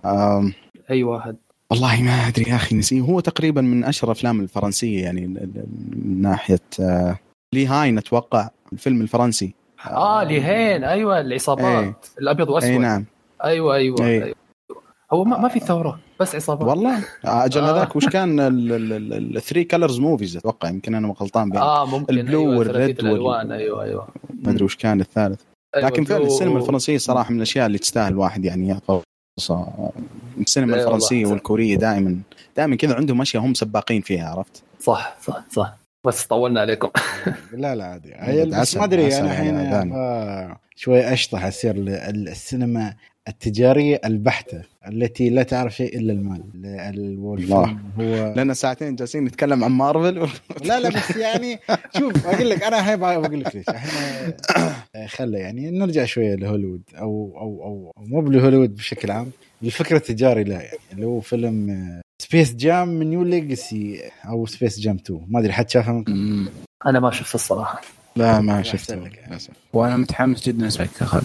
متحمس وإن شاء الله متحمس. زين الفيلم شوف يعني بشكل عام أعتقد ما يحتاج الفيلم تكملة، مو تكملة حتى يعني، إن يبون نجم من نجوم الباسكتبول أو الام بي اي ويحاولونه ويدخلونه في فيلم، وإذا مشت ما مشت خلاص. الفيلم يتكلم عن ليبرون جيمس الملاعب ممثل فرقة الأخ حينه يحطوا لك حبكة إنه هو خلاص يعني في الواقع أنه هو شخص مشهور جدا يعني وعنده انفلونس كبير في العالم يعني بشكل عام في الانترنت أو في فورنا براذر أعطوه فكرة أن ليش ما نستغل اسمك ونحطيك في كل أفلامنا الكروس أوفرز مع باتمان يعني، مثلا مع سوبرمان، مع ايرون جاينت، مع اللوني تونر. فالمهم يعني بطريقة أو بأخرى الشخص هذا ليبرون جيمس دخل عالمهم اللي هو يعتبر HBO Max يعني. الفيلم بكلمتين بعطيك أو ثلاث أو جملة واحدة يعني، الفيلم دعاية ل HBO Max وليبرون جيمس كان ملان يبغى شوية فلوس قال يلا تعال. الفيلم كمية الدعايات اللي فيه والقصة ما لها. شوف خليك أنا ما أتكلم عن المنطقية وما منطقية، طبعا المنطقية مو في الحيط ورا الشمس وطارت ووصلت الثقب الأسود. وتمثيل لبرون جيمس يا الله والله العظيم أنا ما أعرف يا أخي، ما بك تمثل بس خلك واقعي. يعني في شكل سواه والله، لو أعطيك سكرين شوت منه تعرف يوم يقول لك واحد، تعرف يوم يقول لك مثلا ازعل، اضحك، تفاجئ، تي خليك اهبل، تي ليبرون جيمس تو اهبل. الفيلم ما له اي. عندي سؤال يا خالد، مين أسوأ هو ولا جون سينا في فاست ناين؟ لا والله جون سينا أحسن والله العظيم. أسوأ؟ لا جون سينا أفضل يعني للأمانة يعني. أوكي. أفضل. طيب مين أفضل هو ولا مايكل جوردن تمثيليا في الفيلمين؟ والله ما رديت شفت سبيس جام، بس يا أخي لما أشوف سبيس جام قبل أوكي ممكن أنا تعلقت فيه بما أني كنت صغير على وقت، بس يا أخي ما كنت أعتقد أنه هو سيء لهالدرجة. يعني تقييماته سبيس جام الأول من 6.5 7 ما أدري إذا خاب ظني، ما راجعت الحين أو في 6 أتوقع ما أدري. زين هذا أول ما نزل كلام بعد حسن منطقي إذا ما خاب ظني إنه قال 3.7، الحين هو وصل 4.3 في ام دي بي. يعني الناس ما تجمع لأنه سيء على الفاضي. يعني شوف أنا بقول لك شيء، أنت حين عندك HBO Max غير برضو، ترى مايكل جوردن مختلف عن ليبرون جيمس. أتوقع مايكل جوردن محبوب أكثر. خلك من الحبية يا أخي، أنا بقول لك شيء الحين أنت عندك طبعا CG جدا سيء، والشخصيات اللي عدلوا عليها واللي مسحوها والله عشان بعض الأجندة أعتقد الناس فاهمة اللي شخصية الأرنو خلوها أقل ونوثة، يعني أقل ونوثة. وفي شخصية الضربان مسحوها ليش؟ لأن الشخص يتحرك يا أخي، هذا شخص لاعوب يحب البنات يا أخي. زين الجزء الأول كان موجود عادي، الجزء الثاني ليش؟ عشان والله ما يتضارب مع جدة السياسة الأمريكية ولا يا أخي ما تعرف. أنا أتوقع كان يمديهم يغيرون شوي في شخصيته، شخصية يعني كرتونية يا أخي. أيوة كوميديا، بس ممكن ما قصدهم ما تقدم للأطفال. يعني لو تفكر يا أخي نحن الأطفال وشفناها كل فترة يعني يا تحين.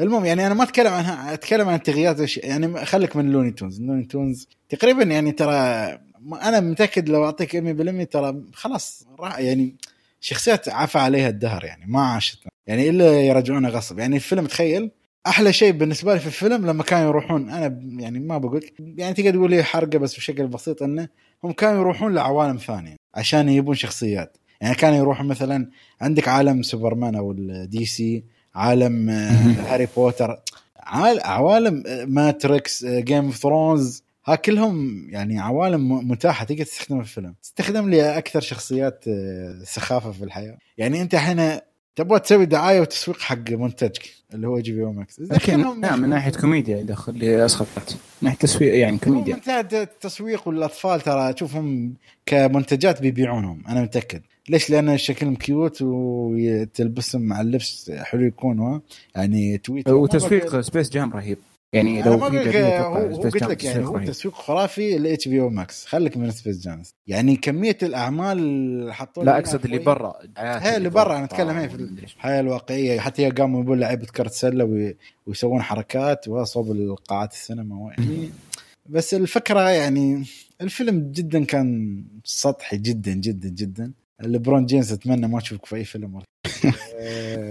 خليك بس خالد صراحة من كلامك أحس إنه الفيلم عنده بوتنشل إنه يطلع بشكل غير طبيعي. يعني مثلاً تخيل لو نفس الناس ما دخل بالضبط نفس الناس مثلاً اللي اشتغلوا على ليجو باتمان أو مثلاً ذا ليجو موفي اللي هو برضو تبع وورن بروز. أيوة لأن عندهم كيف إنهم دخلوا شخصيات كثيرة مع بعض صراحة حسوا بيطلع شيء غير طبيعي. برضو مع إنه تحط فيه نجم NBA زي ليبرون جيمس صراحة غريب. أنا والله كنت متحمس أشوف الفيلم بس كذا أبغى أشوف العوالم ويعني أبغى أنبسط فيه بصريا. العوالم هاي اللي كنت تدخل في يوتيوب تكتب يعني أو تدورها في أي مقطع وشوفها. ما أقول لك ما تستاهل. أنا بقول لك الفيلم كوبي بيست يعني نسخ لصق من الفيلم اللي. حتى كأحداث يعني هل كان في السرير الرئيسي طب كيف الشخصيات يعني الوحوش اللي صاروا يعني الأبطال حقين أحسه مختلفين بس حتى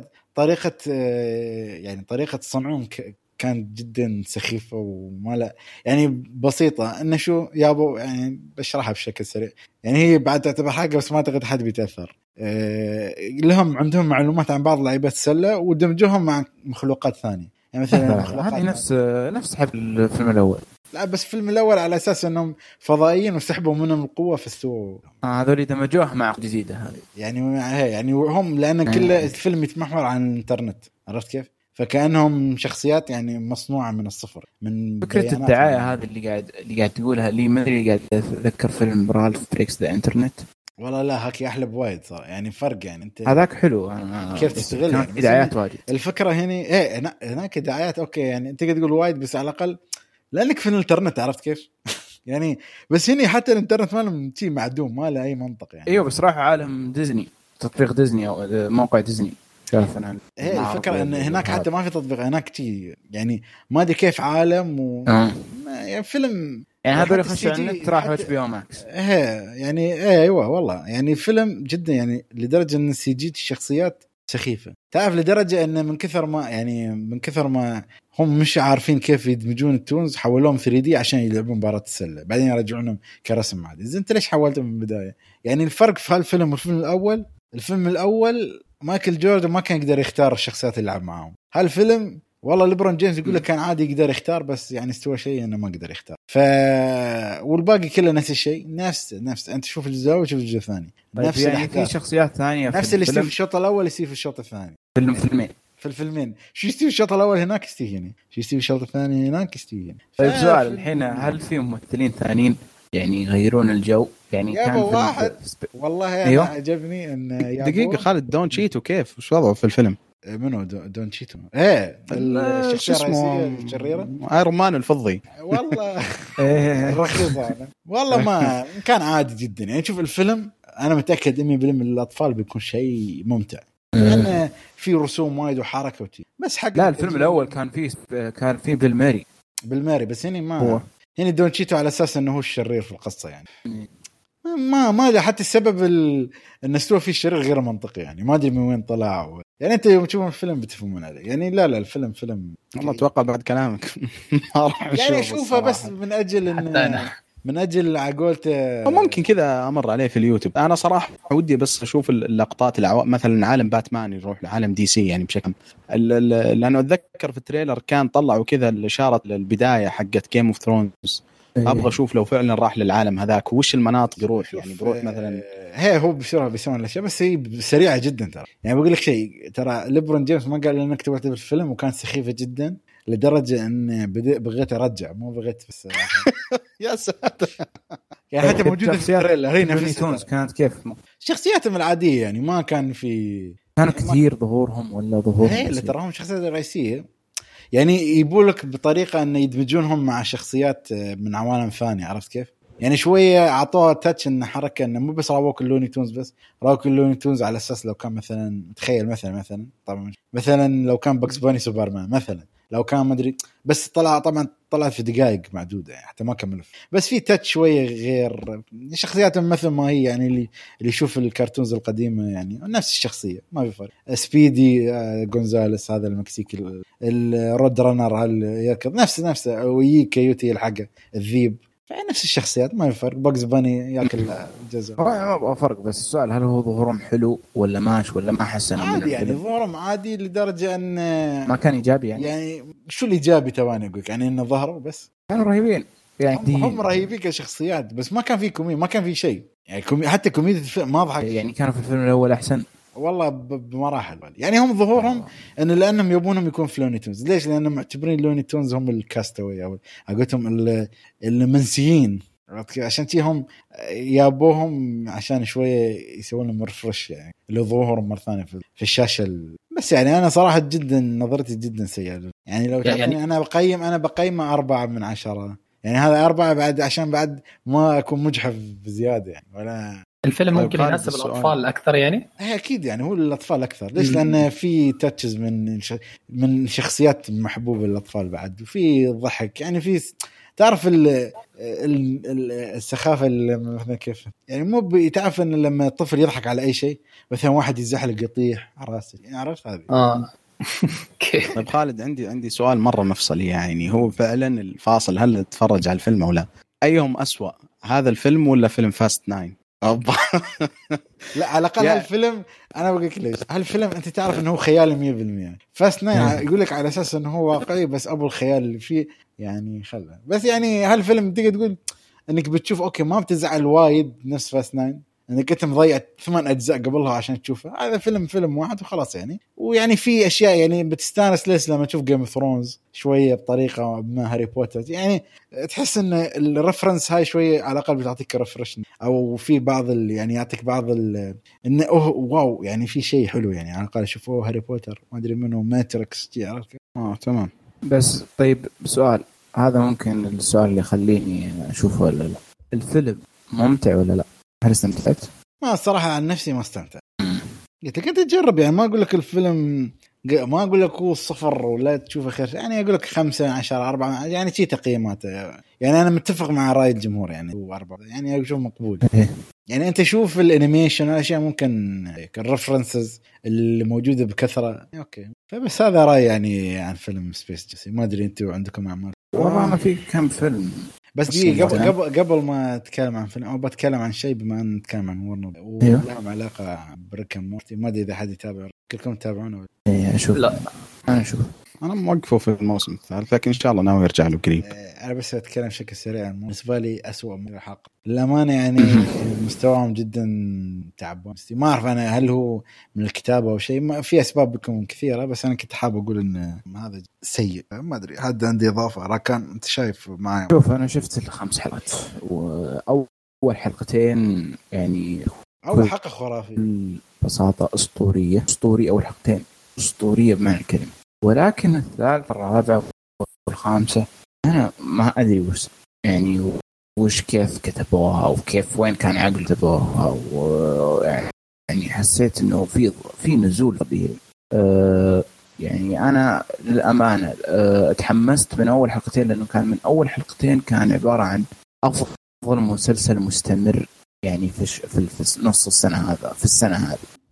لك ورا التسجيل إنه قلت لك كان أحسن من لوكي في البدايات يعني، كان أول حلقتين بدي، بعدين نزول غير طبيعي في المستوى، ما منها معنا ما تضيف، ولكن أنا متفائل وأقول إن شاء الله إنه النص الثاني يكون أحسن، وإن نشوف القصص اللي متعلقة، القصص اللي مركونة ولا عد رجعوا لها في ريكان مورتي، مثلا قصة مورتي يعني، القصص اللي نبغى نشوفها، الأشياء الغامضة اللي باقي ما طرحوها. وأتمنى فعلا النص الثاني يكون أحسن.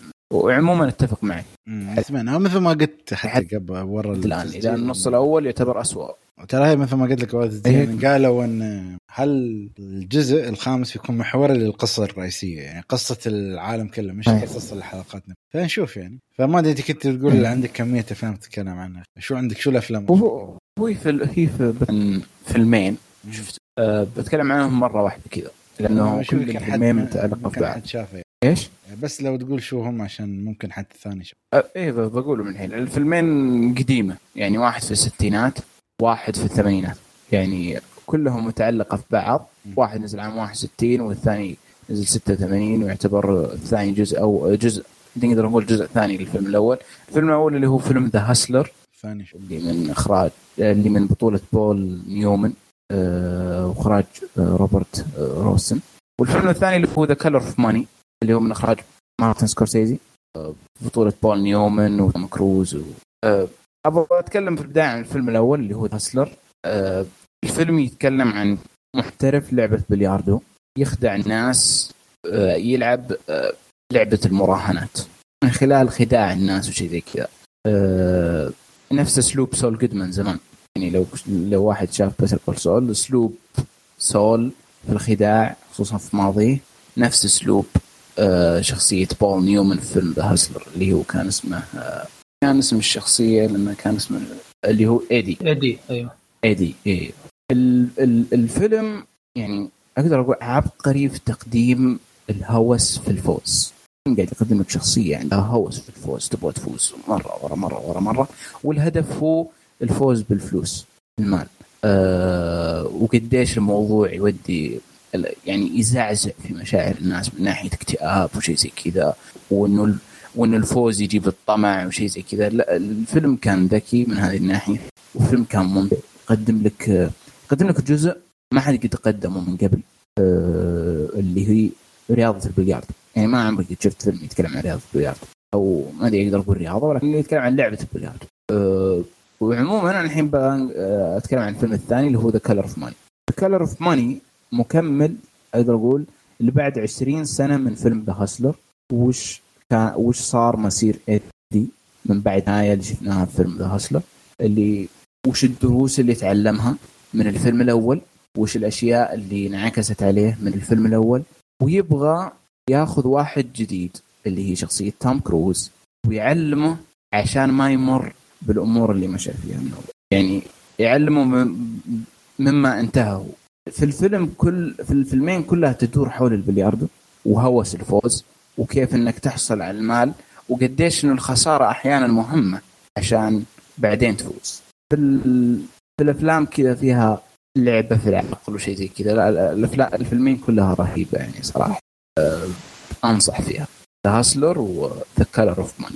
والله حمسني تابعهم صراحة، خصوصا الممثلين اللي فيهم واضح بول نيومن يعني. رهيب بول نيومن يعني أقدر أقول أسطورة من أساطير الستينات يعني بول نيومن. حتى بالThe Hustler فيه اللي هو بيبر لوري أتوقع، الممثلة كانت في توين بيكس كانت رهيبة جدا. وجورج سي سكوت كمان هذا من الممثلين الرائعين اللي طلع في دكتور سترينج لوف كمان. حمسني صح ركان، حمسني جورج سكوت كان موجود في دكتور سترينج لوف. اكشلي كانت برضو شخصيته في دكتور سترينج لوف رهيبه، برضو شخصيته في The Hustler كانت رائعه. كان فيها شخصيه الرجل النصاب هذا المختلف. لا الافلام رائعه. بس الأعمال عندكم ولا شفت أكثر من كذا؟ بس هذه الأفلام اللي ممكن أتكلم عنها عندك. والله عندي فيلم صراحة واحد، هو الفيلم السعودي حد الطار، نزل قبل فترة في نتفليكس. نعم الفيلم هذا من الأفلام اللي قبل ما نتكلم عشان بندخل في حد في شيء نتكلم عنه طبعا قبل تسجيله. إيه بالضبط، خذ راحتك. ما أدري أبغى كتير، أبغى أخذ واعطي معك. طيب حلو والله مدخل حلو يعني قبل حد مسامير. أول شيء أنا مرة من العمل اليوتيوب يعني. شو رأيك فيه؟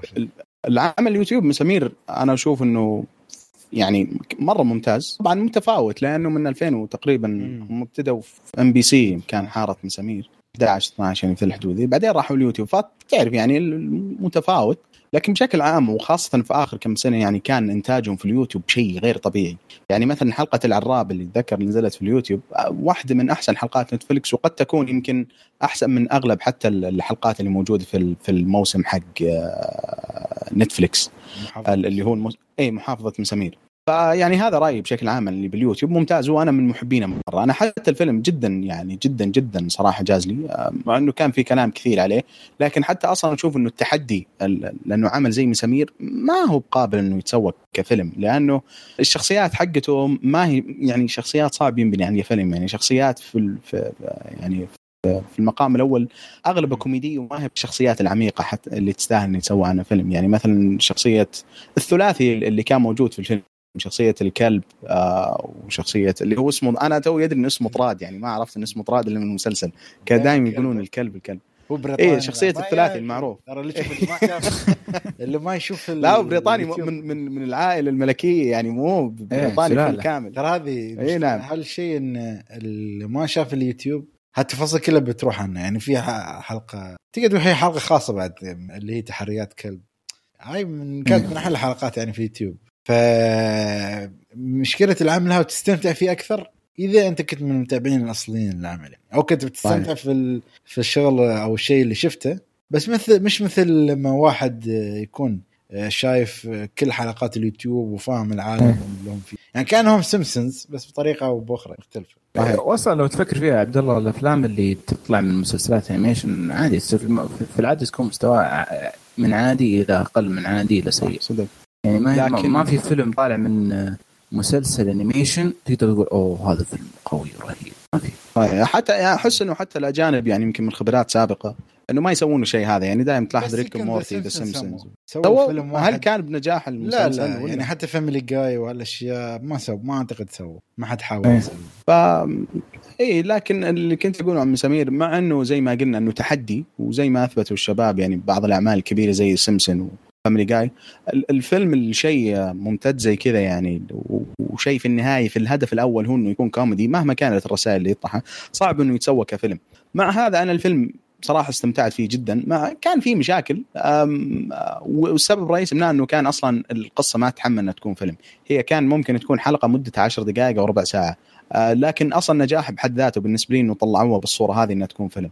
فلما نجي على الموسم اللي نزل على نتفليكس هذا حارة مسامير أو مقاطعة مسامير، صراحة كان جدا جدا ممتاز وفاق توقعاتي بشكل غير طبيعي، باستثناء يعني الشهادة لله، باستثناء الحلقة الأولى اللي كان مستواه بشكل عام يعني جيد، لكن كانت أقل حلقة في حلقة الآيس كريم بالضبط.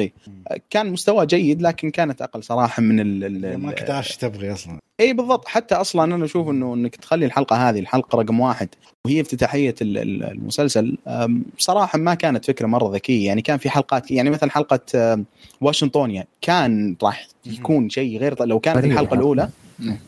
على فكرة هذه أنا حلقتي المفضلة، يعني الحلقة هذه وحلقة السباك، هذه بالنسبة لي أفضل حلقتين. لكن صراحة الموسم حق نتفلكس كان زي ما توقعته أكثر، مستوى صراحة الإنتاج، المستوى الكتابة تغير، صاروا يأخذون راحتهم بحكم أنه نتفلكس وفي تنبيه، يعني مسلسل أتوقع لما هم 16 أو فوق إذا ما أنا بغلطان، فأخذوا راحتهم في الكتابة. صار في يعني صار العمل الواقعي، يعني يتكلمون زي ما أنا مثلا أتكلم أحيانا زي مع خويي، في يعني في كلام صعب يعني أول كنا نشوفه يطلع في نتفلكس بحكم أنه كان موجود على اليوتيوب، فما كانوا يقدرون يأخذوا راحتهم بشكل كبير، والمحتوى على اليوتيوب أي حد يقدر يوصل له يعني لو كان عمره 3 سنوات يعني. فأشوف أنه هذه الفكرة أنه يكون موجود على نتفلكس تقدر تقيد العمل بعمر محدد، فانه هذا اعطى الكتاب يعني مالك نجر ونزينيا اعطاهم يعني راحتهم صراحه وبدعوا. يعني حلقه زي حلقه السباك هذه من اتوقع هذا اكثر شيء ضحكت عليه يمكن في اخر كم سنه الصراحه، يعني شخصيه السباك، شخصيه علي المدفع، شيء غير طبيعي. وحتى شفت الحلقه مع اكثر من واحد من الشباب صراحه جدا جدا خرافيه. فانا ابغى اسمع راي واحد مثلك خالد، يعني انا اتوقع ان انت من محبين مسامير بحكم أنه عندك يعني خلفية عن حلقات اليوتيوب كذا، كيف كان الموسم معك؟ والله يشوف إذا بقسمها على حلقات، يعني ممكن هم كم حلقة متغد 8 صح؟ 8 الله هم شوف 4 كانوا صراحة ممتعين، اللي كان تقريبا هم أطولهم حلقات شوية كانت طويلة هي اللي أمتع كانت، و4 كانوا عاديين إلى ممكن سيء. يعني في حلقات بين الصغير وبين الخضر، أنا فاهم الفكرة اللي بيوجهونها، بس هاي حلقة يوتيوب مش حلقة تسوي مسلسل كامل. أنا عارف ممكن هم كان عندهم مثلا شيء مطلوب منهم إنه لازم يسوون ممكن 8 حلقات، بس ما كان عندهم أفكار حق 8 حلقات، أو بعدها يباله وقت عشان ممكن حتى يجددون الموسم ثاني. يعني مثل ما تقول سباك كانت جدا خرافية، عندك حلقة الأيتام نسيت أو تايتل الحلقة جميلة، حلقة آيس كريم مع أنها كانت فكرتها ما عجبتني وايد، بس الانتاج اللي سووا فيه كان شغل جبار صار. عندك بعد حلقة شو ونهاية الحلقة برضه ذكية كانت، واشنطنيا بعد آيس كريم كانت حلقتها نهايتها ذكية. نعم كان في المستشفى كانت، لاني صراحة ناسي الحلقة لما ما غير المشاهدة الأولى ما رجعت أشوفها. كان كذا في المستشفى قاعدة في المستشفى بعدين راح بس بعدها مشهد في نهاية الحلقة حلوة صراحة، حلوة النهاية فلا يعني أنا شيء ميكس. إذا بقسمها كحلقات التقييم عندي يعني 50، بس إذا كعمل كامل لا، أنا أحس الحلقات الحلوة يعني شوية طغت وخلتني في النهاية أشوف إن العمل أجمل. يعني مثل ما قلت صح إن فتحوا عليهم القيود، بس في أشياء حسيت كان لهم إضافات يعني تلميحات ما لها داعي، يعني حطيتها ما حطيتها ما فرقت معك أنت. ولكن أنا أعتقد هم كانوا يبغوا يجربون كيف تقبل الوسط خليجي، بما أنه ممكن يعني هم يعني طبعا فيبوا يشوفون مثلا الوسط السعودي والخليجي بما أنهم أكثر ناس ممكن يفهمون على النكت والأشياء والشخصيات، والعربي طبعا يعني عشان يشوف، لأن في النهاية أنت إذا تطورت أنت ما بتتم بس على الخليج والعرب، حتى ممكن الدول العالم توصل عالمك أو فكرتك هذه، حتى عشان ما يوقف عالمك واحد أمريكي راجع كان وجهة نظر أجنبية. هو يبدو أنه واحد يحب الانيميشن الكارتون الأمريكي بشكل عام متابع بكثرة، ولكن أحس أنه هو يعني يقولنا لا بأس به، وأتوقع السبب هو أنه الأشياء ترى ما هي مفهومة مرة، إيش في نكات شوية يعني مثلا أقول لك محلية بزيادة إيه، وفي شيء غير كذا أصلا. تجربة المشاهد لما تكون مثلا واحد والله زينا يعني إحنا شفنا المسلسل. يعني تجربة أني أنا شايف حلقات اليوتيوب وشايف تقريبا كل حلقة 3 مرات 4 مرات، فأنا عارف الشخصيات وحافظ. يعني مثلا زي شخصية الدكتور عادل، واحد لو مثلا ما شاف الأعمال حقات اليوتيوب يعني راح يشوف إنه شخصية مسؤول فاسد فقط، لكن إذا تعرف الشخصية هذه وتعرف أصلا علاقته مع المساعد حقه وكذا يعني الموضوع ما يعني أتوقع راح تكون تجربة مختلفة. وهذا شيء ما ألوم عليه مثلا الشخص اللي قلته الأمريكي اللي يتكلم عن عمله، وحتى عن أي واحد، مو شرط إنك ترجع تشوف أعمال اليوتيوب، ولكن راح يكون تجربة مختلفة يعني. وصعب صراحة إنه الواحد يرجع يشوف. صعب إنه الواحد يرجع الآن، لكن نتكلم عن تجربتنا احنا اللي شفنا اغلب الحلقات يعني في وقتها اول ما نزلت. صحيح التجربه صراحه يعني مقاطعه مسامير تجربه من التجارب الخرافيه صراحه اللي مريت فيها الماضي. ففعلا يعني انا اشوف انه يفرق بشكل مره كبير يعني بالنسبه للتجربه لو كنت عارف الاعمال اللي قبل اللي جت من مسامير نفسه. تمام يعني نحن متفقين ان العمل جيد، بس بنشوف الموسم الثاني اذا كان له تجديد بيكون ماخذين راحتهم اكثر ما اعتقد، بيحاولون تفصيل افكارهم او حتى اتمنى غير. اتمنى برضه اشوف شخصيات ما شفتها في الموسم الاول عاد، في شخصيه او شوف سويكت. سويكت من جد هذه من شخصياتي يا اخي اللي افتقدتها. اتوقع انا الموسم الثاني يعني مضمون خلاص، لانه المسلسل ترى من نزل عن نتفلكس قاعد فتره طويله ممكن يعني يا رجل تخيل 3 أسابيع او تقريبا 4 أسابيع هو التوب، هو الاول يعني الان هو انك تنافس الى الان باقي بالتوب 10 لا زال. فصراحه شيء الواحد يفخر فيه، وانك تنافس اعمال يعني بميزانيات ضخمه بالملايين يعني، من سواء اشياء اوريجن من نتفلكس او اعمال ثانيه يعني تكون نتفلكس مع حقوق العرض حقه، ويكون التوب يعني على مدار تقريبا كم له شهر نازل، او تقريبا شهر نهايه الشهر الماضي كان هو نزل في جولاي اول جولاي 1 جولاي صح، يعني تقريبا 25 يوم ولا زال في التوب. صراحه هذا شيء يعني اعمال اوريجن من نتفلكس مدفوع عليها مبالغ هائله ما يعني ما حققت الشيء هذا. فان شاء الله الموسم معناها برضه الميزانيه بتزيد. صحيح الله وراح نشوف اتوقع برضه راح ياخذون راحتهم اكثر واكثر في الكتابه، لانه فعلا صار تجربه مختلفه يا اخي انه تشوف الشخصيات. نعس حلقات برضه يعني الحلقات خلونا حلقات زي افضل المسلسلات. يا ليت حسن بس أسألك أنت لك أي شيء الأعمال السعودية ولا شفت شيء الفترة؟ لا والله ما شفت أبدا يعني ما ممكن ما شفت هجولة؟ لا والله ممكن فيلم واحد إماراتي شفته من زمان تقريبا أيام المدرسة، كان فيلم الغرفة الخامسة، ما أعرف إذا تعرفه ولا لا. فيلم الرعب؟ لا بس ما شفته، بس عارف يعني سامع عنه بس ما شفته. هذا الفيلم يعني مسوي لنا أزمة أيام المدارس. فيلم رعب يعني فعلا الرعب اللي فيه قوي جدا يعني، موجود على اليوتيوب أتوقع يعني بتقدر تشوفوه. والله أول مرة شفتونه يعني أنا صراحة ما شفته بس نشوف. والله حلو أنصحك فيه يعني، هو يعني جيد ما هالفيلم الأسطوري يعني، بس وغيرها صراحة ما تابعت كتير أعمال عربية، ممكن شمس المعارف بس يعني تقريبا، أو خليجية تحديدا يعني. ممكن والله صراحة على كلامكم على مسامير يعني دائما بحكي بدي أشوفه بس ما بعرف بيطلع لي شيء تاني بنسيني يعني صراحة، بس إن شاء الله قريبا يعني إن شاء الله هالأسبوع نرجع عبد الله نشوف حد الطار. وقفنا طيب حد الطار من الأفلام اللي نزلت أتوقع بداية السنة هذه أو نهاية السنة الماضية، فيعني هو تقدر تعتبره سواء سنة 20 أو 21، لكن اللي ظاهر لي أنه نعرض في بداية في يناير السنة هذه. فالفيلم فاز بعدة جوائز، وفاز في مسابقة آفاق في السينما العربية في مهرجان القاهرة السينمائي، وفاز برضو بعدة جوائز صراحة ما تحضرني، ولكن بكل اختصار الفيلم من إخراج عزة الشلاحي، ومن كتابة مفرج مجفل، وبطولة فيصل الدوخي وأضواء فهد اللي يمكن فيصل الدوخي وأضواء فهد أي بالضبط، وهذا اللي كنت بقول. لكن فيصل الدوخي وأضواء فهد اللي متعود على أعمال نتفليكس مسوري مو نتفليكس التلفاز 11 اللي الخلاط وغيره، قد يبدون مألوفين لأنه ظهروا في أكثر من شغلة. لكن زي ما قال ركان الثنائي اللي كتب الفيلم وأخرج الفيلم اللي هو عز الشلاحي ومفرج مجفل برضه هم اللي زينوا فيلم المسافة صفر، اللي كان بالنسبة لي واحد صراحة من أروع الأفلام اللي نزلت سنة 2019 أو 20 يعني يعتمد أي سنة تحسبه. كان صراحة ممتاز، وأتوقع قد تكلمت عنه في البودكاست في حلقة السنة 2020، لكن كان رائع صراحة ويستاهل الواحد يرجع يشوفه. فأنا داخل على حد الطار صراحة وعندي توقعات عالية بحكم أنه أخرجوا عمل أنا كان جدا جدا معجب فيه الصراحة. فحد الطار بكل اختصار قصته عن واحد ابن سياف أو منفذ أحكام قصاص يحب واحدة بنت طقاقة، فنشوف المعضلة هذه، المعضلة الحب هذا ومسار الشخصيتين وكل واحد لاختياره في سبيل العلاقة هذه.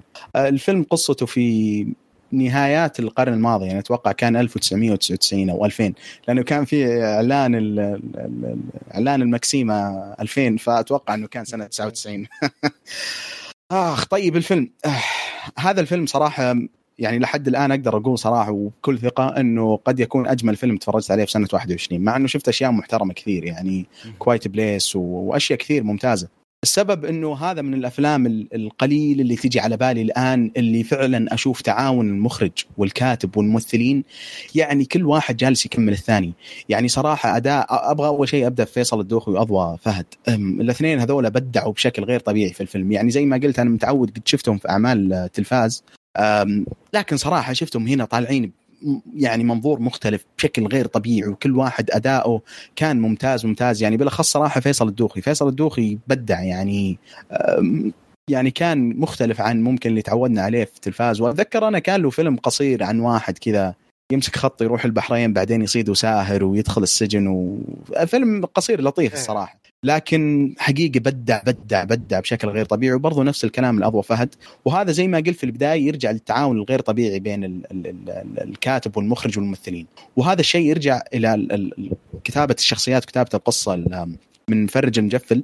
صراحة يعني الشخصيات جميلة ومعقدة بشكل غير طبيعي. يعني مثلا لما تشوف أنه اللي يعرف مثلا عندنا في السعودية قد يبدو أنه شيء يعني سابقا الكلام هذا، لأن في النهاية الفيلم قبل 22 سنة، أنه كيف واحد ابن منفذ أحكام قصاص يعني رجل له مكانته وله احترامه أنه كيف يتزوج واحدة بنت طقاقة بنت فنانة، وهذا اللي يعتبر مثلا عند ناس قبل فترة من الزمن أنه شيء شبه مستحيل أنه يصير. فتشوف ضغط العائلتين على شخصية البطلة والبطل، كيف كل واحد منهم جالس يمر بظروف شخصية من عائلته، سواء مثلا شخصية البطل من عمه أو شخصية البنت اللي هي أصلا تعتبر خياطة في الفيلم، ولكن بسبب ظروف شخصية أنها تضطر أنها تكون جزء من الفرقة في الفيلم اللي هو على اسم الفيلم حد الطار، لأنه فيه فرقة طق.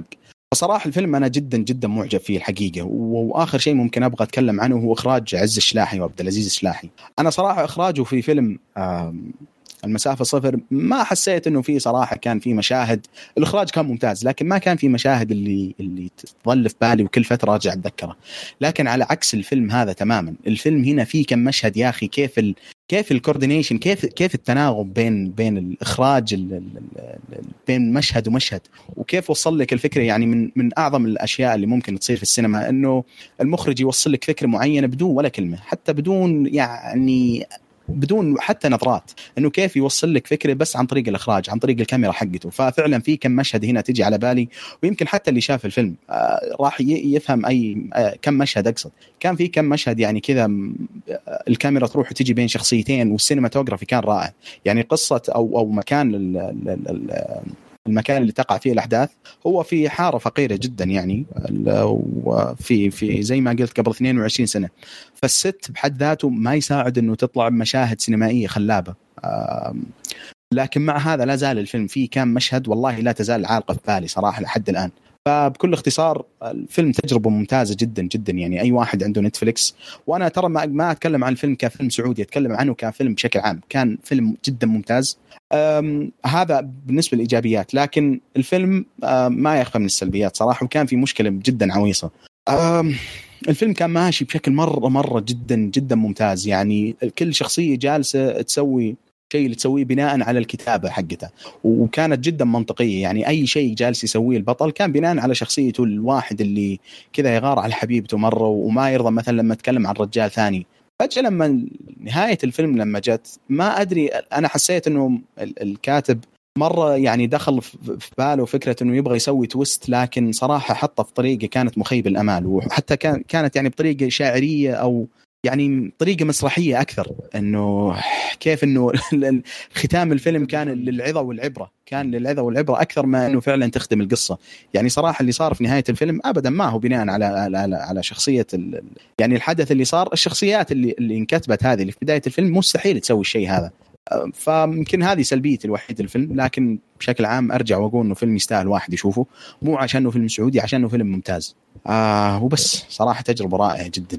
ما يعرف الكلام اللي يقولكم بس في شيء ما أدري إذا كان هنا ولا لا، أو مسافة صفر قصدك المسافة؟ لا طبعا هذا ولا بالفرق، يعني حتى واضح. واضح. أنا شوف المسافة صفر قد تكون صراحة الشيء اللي يشفع له هو عكس الفيلم هذا. المسافة صفر كان بداية الفيلم، وحتى الحبكة اللي في الفيلم كانت ممتازة. يعني فكرة إنه الشخصية كان عنده مشكلة فقدان الذاكرة اللي شوي تشبه مومنتو حق كريستوفر نولان، لكن مختلف عنه وأبدا يعني ما هي تقليد ولا شيء، جدا مختلف. لكن الفرق بينهم إنه زي ما قلت المسافة صفر البناء حقه كان جيد ممتاز، لكن الفيلم لما يوصل للنهاية يعطيك تويست غير طبيعي، وتويست كان ممتاز، على عكس الفيلم هذا. الفيلم هذا بدايته والبناء حقه جدا ممتاز، جدا جدا ممتاز، لكن في النهاية إذا لما بغى يعطيك الحبكة والتويست اللي يصير في الفيلم صراحة أنا أشوفه فشل في الموضوع هذا، وكان اختيار غير موفق أبدا. لكن لكن المسافة صفر، أنت شفت المسافة صفر ركان ولا؟ لا يستاهل، ترى كلهم يستاهلون، لكن المسافة صفر كان التويست اللي فيه منطقي، وكان هذا اللي المفروض القصة تنتهي فيه. لكن اللي كان موجودين ما هو تويست، يعني أنا ما أبغى أقوله تويست، ولكن يعني صارت فيه التواء في القصة في نهاية الفيلم ما كانت منطقية بالنسبة لي، وشوفها صراحة زي ما قلت على أساس أنها تختم بس يعني فكرة معينة، يعني كأنك تشوف مسرحية تهدف أنه الناس لازم يحبون بعض ويصيرون كويسين مع بعض وكذا. ما صراحة كانوا غير موفقين في النهاية، لكن تجربة كاملة زي ما قلت ممتاز، وأنصحكم جميعا صراحة تتفرجون عليه. يعني لو مثلا أبغى أنصح واحد مثلا يتفرج، أنا أشوف أنه يناظر أو يتفرج على حد الطار بعدين يشوف المسافة صفر، لأن حد الطار صراحة أفضل بكثير، وإخراجيا حتى تحسه ناضج أكثر، أو حتى كتابيا، لكن مشكلته زي ما ذكرت النهاية، على عكس المسافة صفر. المسافة صفر خدمته بشكل كبير النهاية حقته، والحبكة صراحة اللي كانت جدا ممتازة. هذا باختصار. برضو مشجع إن كل الفيلمين قصيرة من ذاك الطويلة، صحيح، ساعة ونص، ساعة وثلث، من الأشياء اللي تستاهل واحد يعطي فرصة، وكلها موجودة في نتفلكس. يعني حد وصلنا، بس في تاريخ واحد حمد الأحمد يقول يعطيكم العافية وخوش حلقة استمر. طبعا في علامات تصفيق، والعلامة ما أدري كيف أشرحها اللي هي أوكي. يعني في فقرة على السريع يعني على الأعمال اللي بتنزل قريبا في لست. في فيلم أعتقد هو نازل الحين اللي هو فيلم أولد حق إم نايت شاملان، حد شافه؟ والله لا، ما ينعرض عندنا في السينما الآن لسبب ما أدري وش، لكن أحسه فيلم ينشاف مع مجموعة، لأنه قصة الفيلم إذا ما أنا بغلطان خرابيط. لا، وقصة الفيلم عن عائلة يروحون الجزيرة، والجزيرة هذه الوقت يمر بشكل مختلف، كيف تعيش الحياة يعني أعتقد هالفكرة بتكون منه، بس خلنا نشوف. يعني أنا أشوف الواحد ما أتوقع هو المفروض ينزل 23 جولاي، لكن يعني بس أبغى أذكر الواحد لا يرفع توقعاته. يعني آخر 3 أفلام من توقعات. كان بالنسبة لي جلاس كان هو اللي بعد سبلت. كلهم صراحة كانوا مرة سيء. ما حبيت سبلت جيمس مكافوي كان ممتاز، بس أي شيء غيره كان مرة سيء، خاصة البنات. شفت في البنت اللي مثلت في كوينز جامبت، آنيا تايلور جوي، كانت مرة سيئة، بس مرة سيئة. في جلاس أسوأ والله. الله يبشرك بالخير، الحمد لله أنا ما شفت جلاس. لا أنا شفت سبلت. لاس شفت جزئي منه صراحة على أساس أني يعني سامويل جاكسون شو ده. أنا جلاس ما أعرف أنتوا كيف شطعتتي، لأنا كنا نتكلم عن نايت شاملان. إيه نايت شاملان، أوكي. شفت جزء منه صراحة، يعني عرفت وش أتذكر في مشهد اللي طلع فيه المونستر شخصية جيمس كويد. خلاص أوكي، تو ماتش صراحة.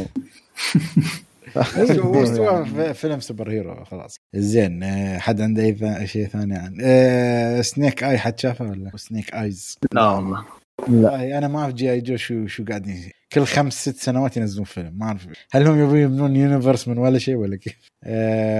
في فيلم اللي هو بينزل اعتقد هالاسبوع، وجنجل كيرس، حق ذاروك وميلي بلانت. ولا انا استغربت ان الفيلم اصلا مسوينه من لعبه في عالم ديزني لاند، ما اعرف اذا هو مقتبس من شيء والله. هل انا اتذكر مقابله ذاروك كان يتكلم اعتقد عن هالطار يعني، فما ادري، بس انا شفت الدعايه صراحه استمتع، حسيته فيلم عائلي جميل يعني، فيلم مقتبس من لعبه ملاهي يعني، احسه فيلم بوب كورن كريدت اللي يشتغلون على اللعبه. ايوه لا بس انا حاسس انه بيكون فيلم عائلي جميل يعني، ميلي بلانت ذاروك يعني زين يعني، حتى الأجواء حلوة يعني، أجواء الغابة أنا بحبها، تحس إنديانا جونز على إلا شيء ممكن جومانجي، زي جومانجي ممتاز بالضبط، جومانجي شيء أيوة كان ممتاز الصراحة. كيف أفلام جومانجي؟ ما عمري شفته، أنا شفت القديم بس، حتى أنا شفت أول بس والله بالنسبة لي جيدة اللي جيدة يعني، كوميدية فنانة صراحة كذا. أنا بالنسبة لي الأول أفضل عن الثاني، بس الثاني بعد جيد يعني، مش سيء لا، هي فيلمين بس. بس خالد الأول ممتاز عشان ممتاز، ولا ممتاز عشان روبن ويليامز لأنه يفرق؟ الأول القديم إيه حق جمانجي. لا أنا أتكلم الأول اللي هو حق روبن ويليامز، أنا أذكر شفتها مرة واحدة ومو متذكر أنا وايد عشان أقول لك، بس أنا أتذكر لما شفتها كل فترة كنت يعني مستانس عليه، وأتذكر على فترته كان يحطون مسلسل أنيميشن أو مسلسل كان رهيب، كان جميل. فأنا اللي أتذكر كان حلو، بس أنا أقول لك عن السلسلة الجديدة أنا أشوفها جيدة بعد. هو فيلم واحد صح؟ في أكثر فيه والله فيلمين جداد، مو في واحد اللي في واحد اللي مع كيفن هارت وذروك، بس هذا وترى جزئين والله أنا حسب في واحد اللي 2017 لأنه أنا ترى مرة جايز لي يعني، فيلم صراحة أكشن وادفنتشر كوميدي رهيب يعني، فيلم جمع كذا لا فيلم نشوف هذا حمستني عليه. في واحد 2017 الأول والثاني 2019. اوكي زين. في جاك بلاك يا اخي، انا بالنسبه لي جاك بلاك كل شلف والله، فنان كان رهيب. في برضو يا اخي اللي مع الفرقه الاخوان اللي يغنون كان جيد، روس جونز، مو بروس جونز، اي واحد من الجونز، جونز هو صح ولا؟ ايوه اللي تزوج هذا ايش كان الهنديه، نسيت اسم الممثله، بريانا شو شيء زي كذا. المهم خلينا منازن في عمل اللي هو هذا، اعتقد انه بيكون يعني واحد من مرشحين الاوسكار، ذا جرين نايت. شو هذا ذا جرين نايت؟ أول مرة أسمع فيه، ما شفت التريلر هذا اللي مثل فيه ممثل فيلم ديف باتيل، صح أيوة والله شكله قوي، والله شوفوا دعايته يعني، فانتسي على شيء قتالات، أحس جيرني أو رحلة أكثر وما هي معركة يعني. أنا لازم نفس المخرج، جوست ستوري. أيوة أو هذا بينزل قريب بعد يوم الجمعة مكتوب. حلو. عندك بعد فيلم ثاني أعتقد بينزل هالجمعة، ما أدري إذا بينزل عندنا ولا، بس هو ستيل ووتر بطولة مات ديمن. هذا انعرض مهرجان كان، الله يستر، بس يمدحونه يعني. شكله قوي يا أخي، هو مات ديمن له فيلمين السنة هذه، في فيلم له شكله زبال، في فيلم له اللي مع بناء اللي كتبه هو بناء كتبه ذا لاست دول، هي موجودة منتج، بس ستيل ووتر عادي يمدحونه. أنا ما أعرف، أنا على أساس يقولون فكان لما يوقفون يصفقوا لك يعني فيلم حلو، أنا ما أدري عاد، بس المشكلة ما أخذ تقييم 6. 6 لا صفقوا له لأنه بس عشان ما حبوا يخرجونه، عرفت، ما حبوا يخرجونه، كنت قاعد في الصالة معهم زين في سوسايد سكواد. أوبا، و5 أوغست هذا صح؟ 6/5 تقريبا. من الحماس حافظ التاريخ الإصدار، أنا مرة متحمس له الصراحة يعني شو يسمونه جيمس جان، فلا لازم جيمس جان إيه. بس جون سينا ما خليك تتخوف من الفيلم بما إنك شفت؟ لا أنا أعرف إنه بيخلي شيء غبي يعني، شوف لو كوميدي بيستعمل بشكل كويس يعني جيمس جان. أنا حاسس كشيء غبي كوميدي بيمشي في يعني، حتى يبين من لبسه إن لبس تعرف يعني، لو تقارن ملابسه بملابس مثلا إدريس ألبا تحس إن لبسه يعني مثل ما أقول لك مطورينه من الكوميك، عرفت كيف يعني، شوي تحسه واقعي. جون سينا يبنى نفس اللي في الكوميك، الغباء تعرف كيف سيدتي، ما في تفاصيل خام، فأحسه يعني بيكون شيء جيد يعني. بس هو راح يضيفون شخصيات جديده غير اللي طلع في الاول صح؟ لانه انا هذا ما تقدر تغسل يدك، لا بس في شخصيات نفسها يعني، مارغو روبي مثلا، مثلا شخصيه فيولا ديفيس وشخصيه مارغو روبي برضو، وشخصيه العسكري اللي معه يعني، عرفت ذاك بيمشون معاه بس بدون ما يذكرون شو استوى في المهمه الاولى، لان طيب هي مهمات في النهايه. عندي سؤال، وش الشخصيات اللي من الفيلم الاول اللي تتمنى انها ترجع ويقدمونها، مو يقدمونه يعني من جديد، ولكن انه يعني يقدمون الشخصيات بطريقه احسن من اللي صارت يعني؟ مثلا انا اتذكر شخصيه كاتانا لا بس كاتانا انا من الحماس يعني من الثيم حق الشخصيه كذا ومن كلامي انه يبدو انه شخصيه يعني غير انها كذا ساموراي ومعها كاتانا كان واضح انه يعني شيء رهيب بس بالفيلم شيء مره كانت خربوطي عندك حتى كروك الاسمر يعني مثلا احنا هالمره يابو كينج شارك اعتقد اسمه اي صحيح شفت التيزر طالع في التيزر اي بس يعني احس كيلر كروك ما في ليش ما حطوه سي جي ليش خلوه مكياجه يعني ما ادري شو كان شيء جدا غبي يعني. عندك مثلا شخصيه ويل سميث يعني كان جيده بس ما ادري حسيت انه ما كان ممكن يقدمونه بشكل افضل وبيكون الكينج شارك بيكون سلفستر سلون صح كلامه والله شيء رهيب ما قدام ما والله اتوقع جيمس جان يحب سيلفستر سلون نجيبه وايد جابوا في جاردينز اوف ذا جالاكسي جابوا في جاردينز زين عندكم بعد فيلم دونت بريث 2 حد شاف الاول خرا من اتوقع احسن فيلم ثريلر رعب مع يعني لو جمع الثنتين مع بعض اتوقع هذا احسن فيلم يعني شيء صراحه غير طبيعي الاول اللي ما شافه غلطان صراحه لازم يشوفه مع مجموعه من الناس لانه تجربه مختلفه الثاني أحس اللي شفته من التريلر يعني بدون حرق يعني أنا مود في التريلر حسيت إنه يخلونه طيب ما أعرف لا يا شيخ قصدك الشايب صح. بس بس بعد حاسس إنه في توست أخي بس في الجزء الأول كان يمسك البنات خلك بس أنا أحس كيف حيصير طيب أنا أحس بعد في توست لأنها قلت لك هل المراونة من التريلر ما أعرف كيف والله لو سووها توست بيكون أفضل يعني أحس يعني تعودت عليه هو شريرة لأنه في الأول يعني على الحيوان اللي شفناه في الجزء الأول هذا ما يصلح يصير طيب أبد يعني صح لا بس فنان بس هو نفس الكاست ولا من ناحية الشخصيات الثانية ما أعتقد بس هو نفس فيه مدري يعني في ضحايا جدد هم اللي حيجون عنده غير الجزء الأول أوكي زين هي الحلقة ممكن بعدين نتكلم عن أعمال القادمة في الحلقة اللي بعد نشوف إذا هاي السلسلة وشيء نفس فقرتي بسيطة لطيفة في برضو في عمل ودي أتكلم عنه قادم خصوصا إنه متعلق في بداية الحلقة اللي هي عمل مارفل مسلسل وات إف اللي هو أقرب واحد صح بس هو مسلسل تقريبا بس يلا اي مسلسل بس هو شوف وات إف بس متعلق معه قلت لك ها أول شيء بيكون بداية نهاية لوكي فإن وات إف هو بيكون أول منتج من هالشيء يعني بيكون أول علامة من علاقة بلوكي مربوط في العالم بس يا أخي بعد التريلرات اللي نزلت يعني مثلا شفت التريلر اللي جابوا كل منقر في قصة ايرون مان 1 يا أخي الرسم مقزز يعني لا الرسم ترى أنيميشن تبع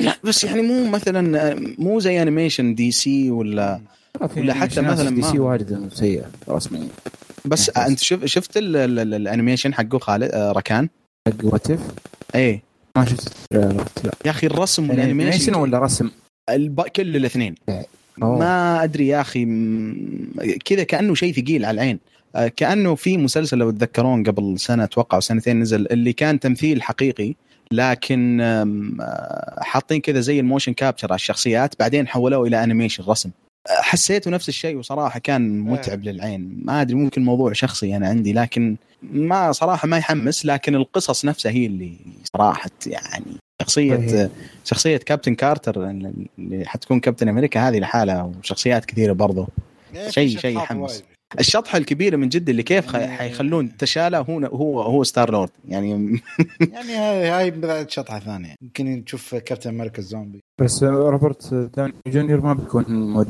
يعني ما بيحط صوته والله هاي شوف روبرت داوني جونيور أكد أصلا قبل كذا إنه خلاص ما عاد مارفل خلاص ما عاد يرجع له يعني أخذ منهم كذا أخذ منهم $1 مليار تقريبا وزعل لا مو بفكرة زعل أتوقع يعني بس يبغى يسوي شيء جديد في حياته يربط اسمه كل لأنه روبرت داوني جونيور يعني كبير مو بس أكبر من مارفل فكرة اللي شفنا من تاريخه ترى مارفل هي رجعت للحياة يعني. صح ولكنه كان في التسعينات متوارد بشكل جميل يعني ما كان ولا أحد بس كان يعني عشان تعرف مشاكل المخدرات والإدمان اللي كانت عنده صحيح شوف أنت شوف حلقته مع يعني هي قصة ايرون مان الحقيقية سمارتلس شوف روبرت داوني جونيور بودكاست سمارتلس شوف في عمل مالك ذكرتوني يعني اقتراح للمستمعين بقى. حتى لكم أنتم في سلسلة موجودة في نتفليكس اسمها أعتقد موفيز ذات ميد أس أعتقد نزلوا منها سيزن 2 اللي تتكلم عن الأعمال وخلف الكواليس أفلام مشهورة يعني هذا الجزء أعتقد نزلوا جوراسيك بارك بريتي وومن باك تو ذا فيوتشر، وفي فيلم ستار وورز، فاللي يعني كان دوكيومنتري كل حلقه 45 دقيقه يتكلم عن الفيلم هذا بشكل عام، كيف صنعوه خلف الكواليس ولقاء مع الممثلين، فوثائقي جميل جدا. الجزء الاول اعتقد كان يتكلم عن هوم الون، بس افلام حلوه يعني من جنة.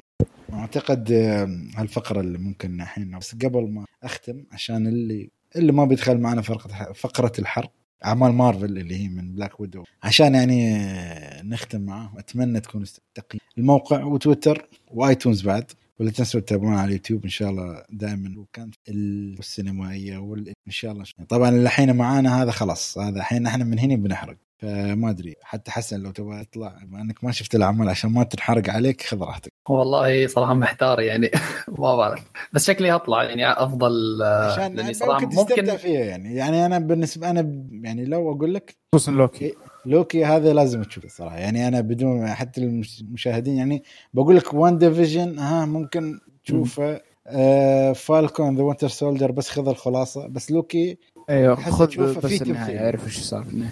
في ترابط مع المسلسلين الماضيين لوكي، شوف كل مسلسل يسوي لك انترودكشن لشيء معين، لوكي هو الاساسي احداث مسلسل. بس ترى وان ديفيجن برضه يربط لك مع فيلم دكتور سترينج اللي بينزل بعدين.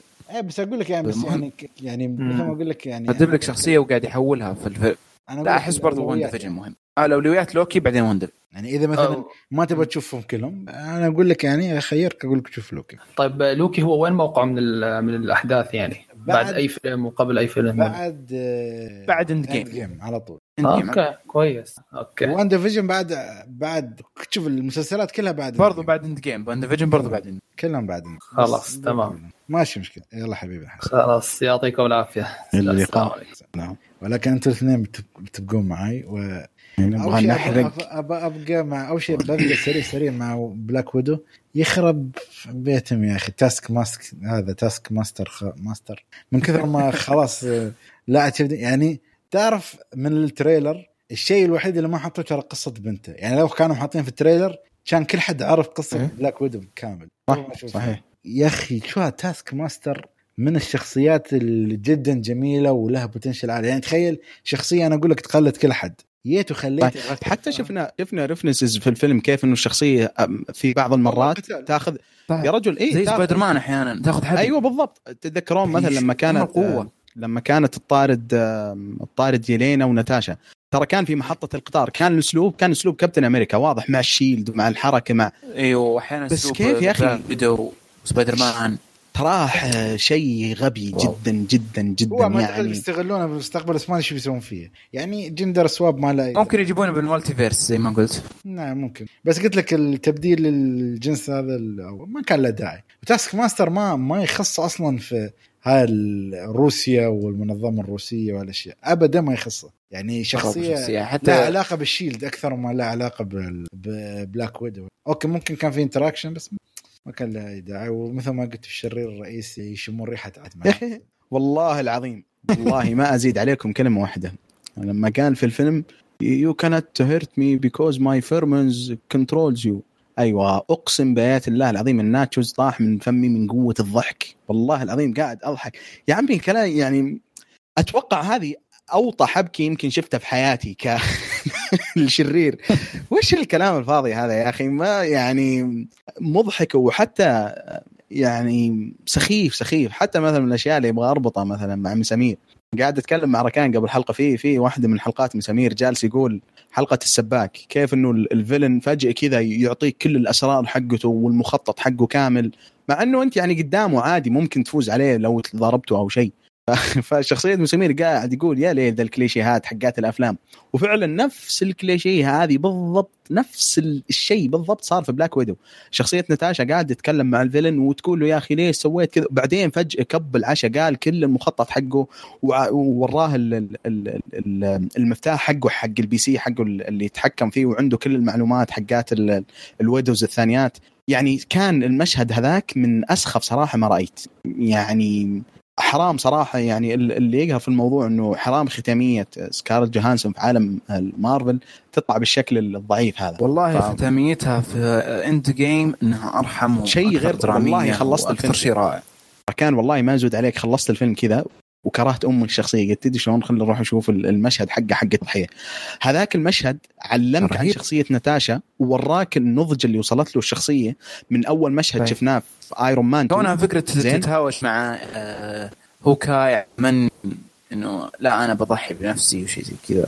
هذا فعلا يعني صراحة مشكلة الفيلم هذا.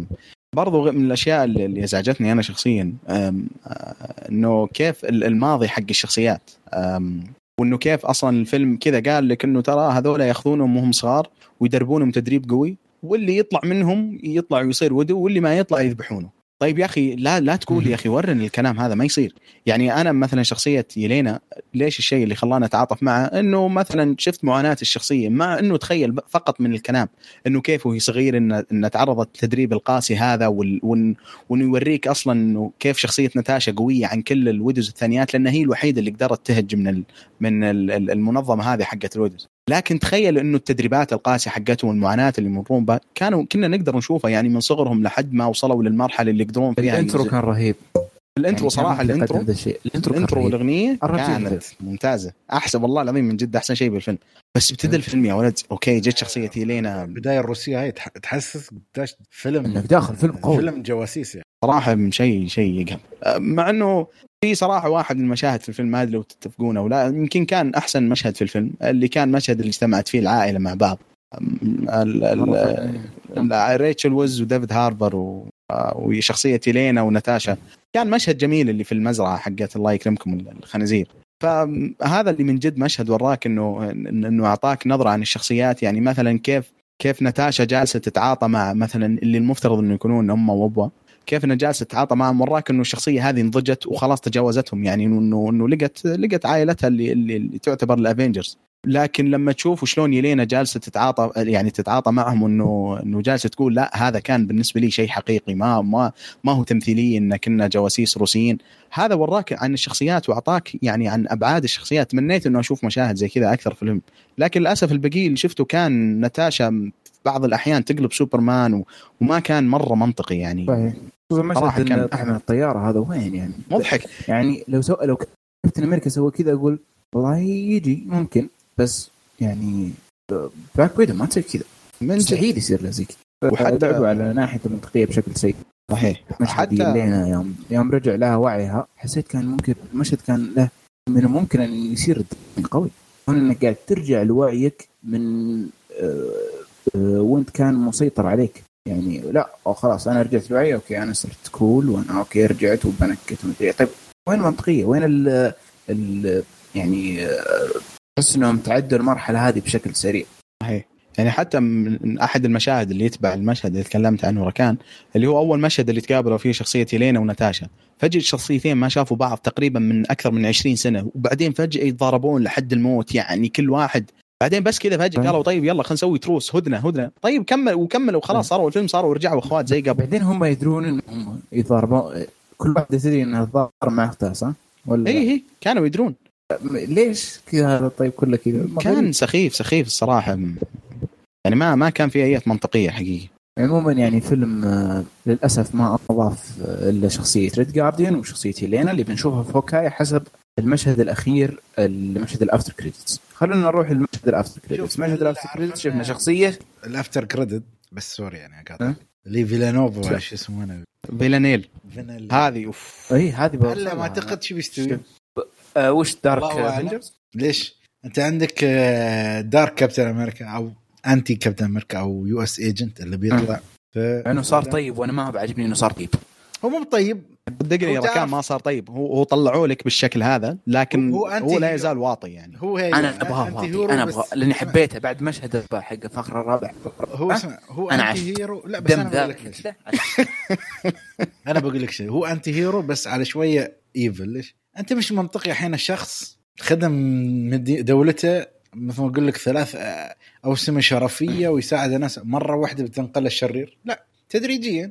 يعني خلى أنت بس صار سوبر سولجر بياخذ بيشرب اللي جيبه ذا هو شربه خلاص خلص نسيت ما شفته إلا ذكر ما ذكر بالضبط لكن شربه خلاص صار سوبر سولجر. إيه هو في المشهد نسيت ما يوم قالت له أحسن شيء سويته إنك أخذت السوبر سيرم هذا. إيه لكن هو خلينا نرجع المشهد اللي بعد الكريدت اللي هو كان باختصار انه نشوف يلينا واقفه قدام القبر حق شخصيه ناتاشا، ونشوف صراحه من المشاهد اللي كانت جميله انه على الحجر كان مكتوب انه فاميلي ممبر وسيستر وافنجر يعني هذا يعطيك شوي يعني انسايت عن شخصيه ناتاشا، فكان جميل جدا. فنشوف شخصيه يلينا جاي تزور القبر، وفجأة كده تجيها شخصية فيلانيل اللي شفناها اوريدي، يعني المفترض انه احنا شفناها في ذا وينتر سولجر وذا فالكون، اللي هي زينت انه بعد ما كابتن امريكا في المسلسل هذاك، بعد ما انسحب منه لقب كابتن امريكا، بعد ما ذبح واحد من الفيلنز اللي كانوا في الفيلم، ذبحه يعني بطريقة بشعة قدام الناس. صحيح.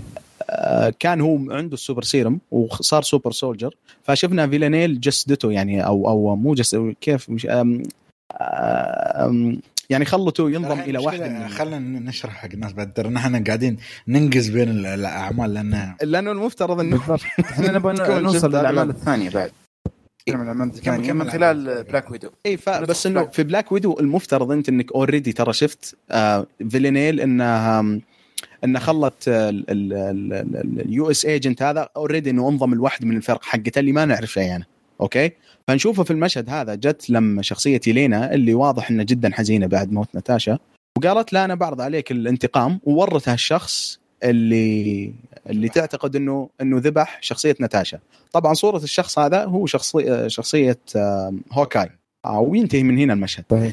بس سؤال الحين، انت اعتقد اذا ما خاب ظني هي اختفت في 5 سنوات ما نعرف، لكن اتوقع يلينا قصدك ممكن في هذه ترقعات سوبر هيروز، ترقعات مارفل، ممكن يقول لك اختفت كذا، رجعونها بطريقه زي ريد جاردين، يعني احس لازم يطلع في امان، لازم اتمنى. وما اعتقد بعد بيكون في الراشن افنجر او الفرع الروس، لان ليش ما اخذت ايش ما اخذت ريد جاردين في الدارك افنجرز؟ انا ما قلت لان ما ككومك ما كان شيء غير كذا، لان واضح من الفيلم انه مره ينتمي يعني للروس، صعب انه يكون مع امريكا. تلاحظ هي قالت اسم فيلن ثاني، تذكر لما بعد ما تكلمت عن العائلة وقعدوا لما تجمعوا كلهم، بعدين راحت غرفة بروحها يلينا، كلمت أبوها اللي هو يعتبر، قال له أنت بس تبى تكون كرمزن داينامو، قال لا أنا اسمي ريد جاردين. ترى كرمزن داينامو ها تقريبا إذا ما خاب ظني هو ايرون مان من روسيا، أو شبيه لأيرون مان في روسيا. الاسم اللي قاله، ايوه الاسم اللي قالته هي والله ممكن، لان اعتقد هاي تلميحه انهم بيرجعون، يعني بيسوون حركه انه ممكن يسوون. بس مين الممثل اللي ينفع يكون ايرون مان الروسي؟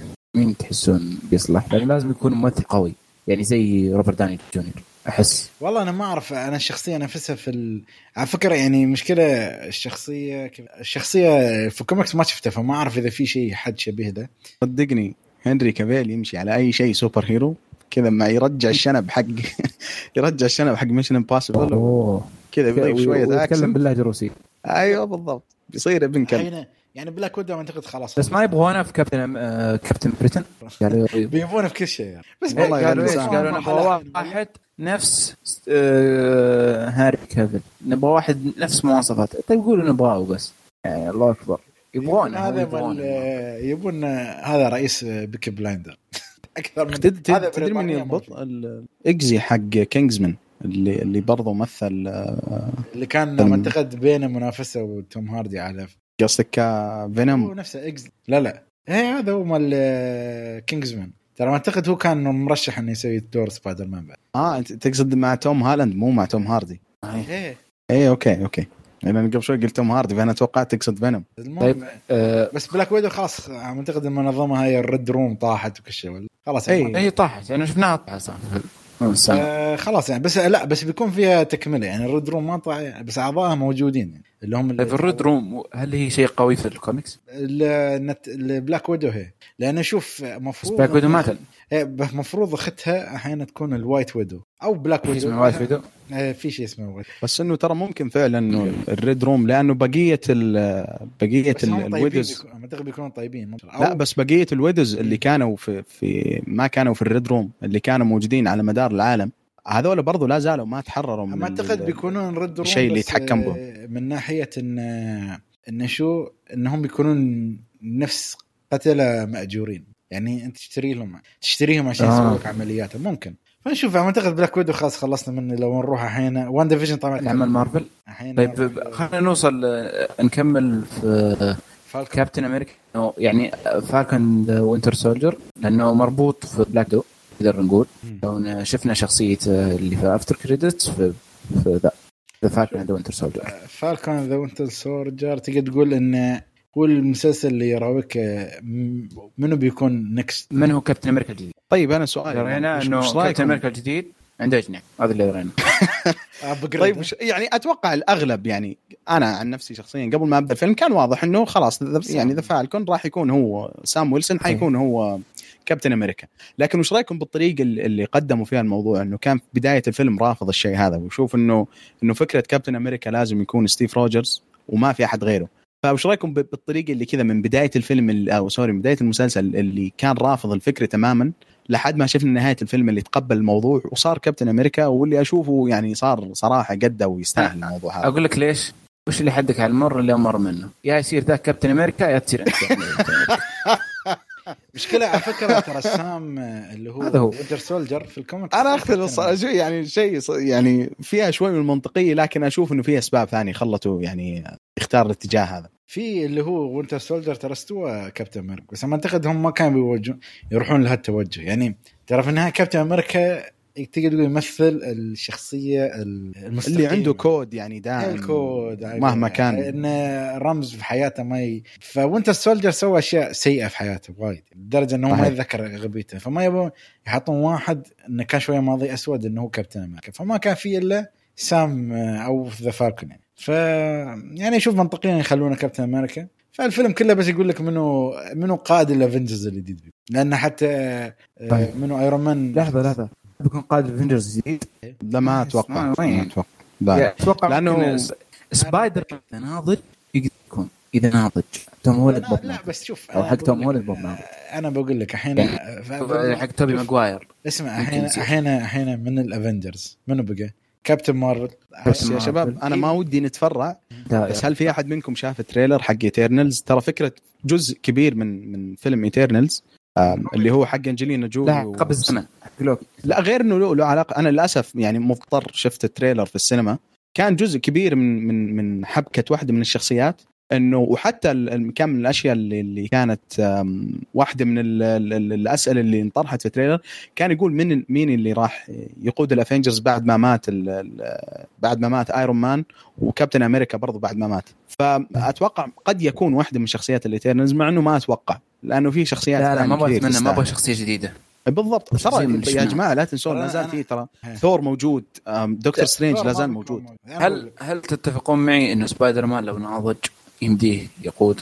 لا انا ما اشوف اكبر خطا يعني شخصيه سبايدر مان لازم يكون بالشكل اللي هو موجود فيه يعني واحد. اي بس توم هو يعني مين احسن سبايدر مان بالنسبه لي؟ توبي ماجواير بلا منازع خلاص من غير نقاش. توبي ماجواير هل يصلح يقود الافنجرز؟ ايه بس مو ما راح يكون موجود. لا اسمعوني بس يا جماعه ثواني بس باقي الفيرس الحين كم شخصيه موجوده من الشخصيات الموجوده عندك؟ كابتن مارفل اوكي ايوه تمام. لا هذه بنت الكلب مستحيل تجي. انا خلينا هذه راكون ما بيحترمها هذه من جد. انا بعطيك هذه شخصيه روكيت الراكون على من زي ما قال كان هذه اقسم بالله هذا يقود الافنجرز وهذه لا انا الحين بعطيك الشخصيات انت شوف عاد. يعني انت عندك كابتن مارفل اوكي، دكتور سترينج، سبايدر مان، نيو كابتن امريكا، ثور اوكي، ومن الاترن نقول واحد. انا بقول لك دكتور سترينج ما عنده وقت ما عنده وقت او لا دكتور سترينج هو اللي بيصير قائد غالبا، بس ما عنده وقت يمسك افنجرز. يعني دكتور سترينج يشتغل دائما بروحه لو تلاحظ، حتى لما ندور حل هو سوى الحل واختفى خلاص ما رجع. كابتن مارفل عندها الكون والفضاء وهذا ما اعتقد انه حتى لما كان في افنجرز تعرف عنهم ما رجعت اشياء. عندك سام انا بقول لك ارشحه بس بطريقه اذا كان هو ماسك اغلبيتهم كانوا صغار يعني الافنجرز كنا اعضاء صغار سام بينفع او نيو كابتن امريكا، بس يعني ما يصلح يعني يصير رئيس على ثور صعب. بس ثور انا بقول لك 100% ما بيرجع افنجرز لان هو بيروح مع جاردين اوف جالاكسي وهذا شيء خاص. عندك شو قلنا بعد ايترنالز بعد ما شفنا شيء عشان نحكم، فاغلب الظن يعني بعد افنجرز لو تلاحظ حتى ما في فيلم اسمه افنجرز في الكريدت. متى باقي بعد فتره نشوف في وايد شخصيات تطلع، فالافنجرز انا اعتقد بيكون اغلبيتهم صغار السن عشان تي ممكن سام يكون هو اللي ماسكه، وبيكون في شخصيات الكبيره. يعني عندك فيلم ثور الجديد بيطلع فيه ثور جديد اللي هو حبيبه ثور، شي ثور وما ادري وش اسمه. ايوه على قولتك. برضه في مسلسل شهر ايه وثور نفسه ما بيكون موجود، ففي وايد اشياء يعني ما مش ثابته لنا هنا من فما ادري. يعني انا احس هذا اللي استفدنا برضه يا شباب. بليد لا تنسون، بليد مهار شلعلي. بس بليد ما اعتقد بيكون شوف الشيء اللي حاله برضه اللي عرفنا ان بليدز موجود من فيلم لوك، من مسلسل لوكي، لما قال او انا I'm rather to say لما قال ما اعتقد انا اتمنى اقعد مع لوكي ولا اقعد ويا فامبايرز وهذا. فيعني اي صحيح هنا اول تلميحه ان في قصصين لوكي جاب طاري اعمال واجد يا ابو هذا الشيء. حتى لو تلاحظ ترى في تلميحه على فروغ، لا فروغ قصدك اللي هو الثور الضفدع. ايه بس مع 93 لا موجود، مشهد محذوف موجود طلع شفت لما نزلوا خلينا نمشي على مسلسل لوكي، لما نزلوا في قاعده اللوكيز هذيله في في البيس اللي تحت أيوة. اللي موجود بعلبه صغيره. ايوه في علبه صغيره بيطلع هذا بس هذا كان ثور عادي شكله، ما كان فروغ، ما كان ضفدع يا اخي والله. انا والله حسبت ثور عادي. اوكي اجل عرفنا كيف ذاك الصغير قتل ثور.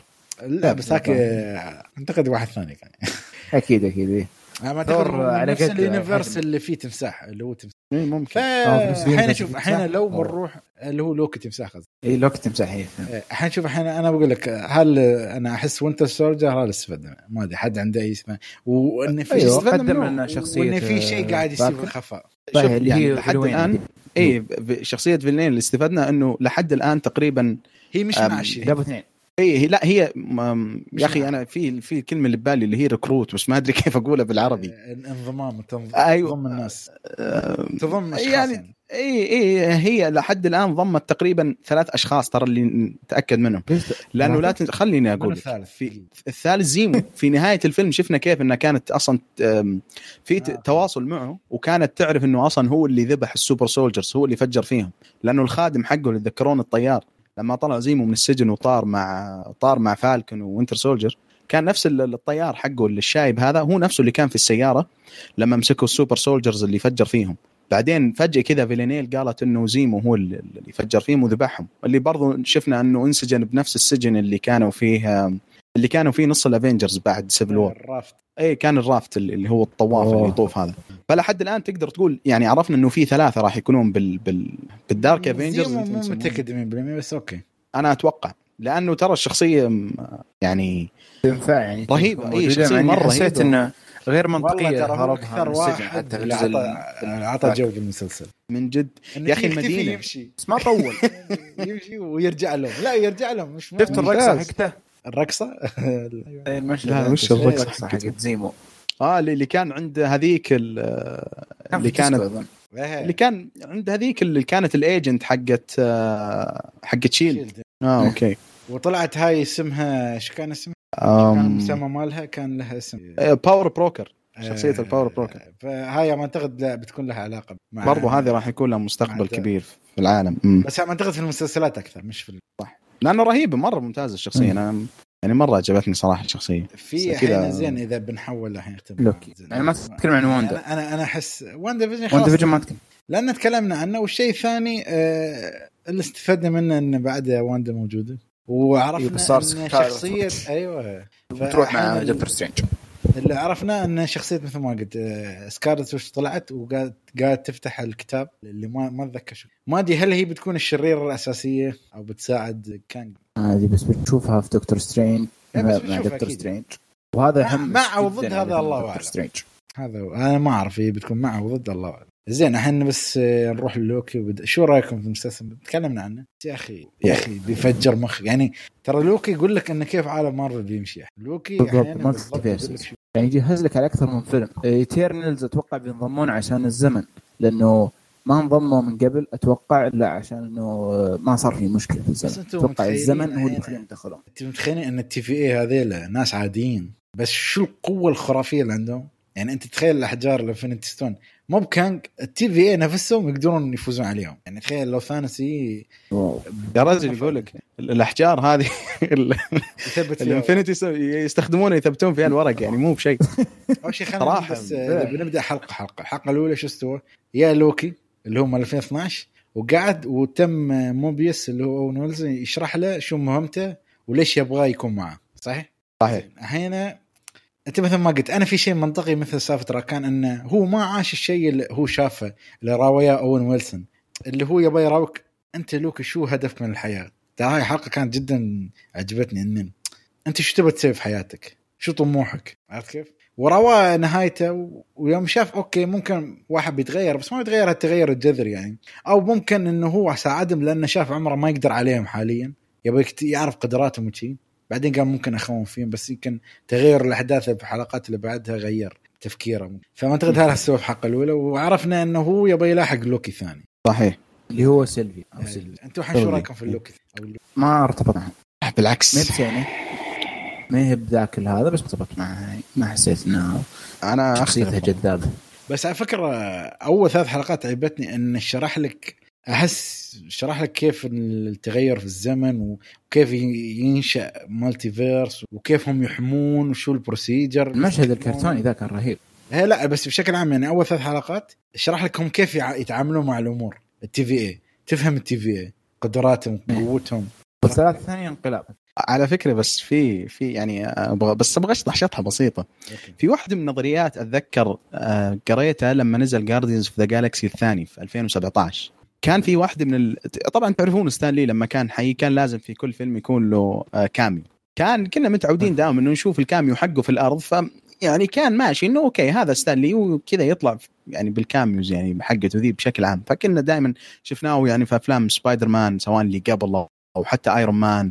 لكن لما طلع في الفيلم هذاك في Guardians of the Galaxy الثاني طلع في الفضاء وكان شكله كذا غريب. فأتذكر ذاك الوقت سمعت واحدة من النظريات الجميلة إنه يقولك يعني لو مثلا تبغى تفسر وجود ستانلي في عالم مارفل يعني بتفسير منطقي إنه واحد من التايم كيبرز لأنه نشوفه دائما يعني شفناه بديفرنت تايم لاينز يعني أتوقع وشفناه بكل مكان يعني موجود بمدينة نيويورك وموجود في كل مكان وموجود في حفل وموجود في الفضاء بنفس الوقت.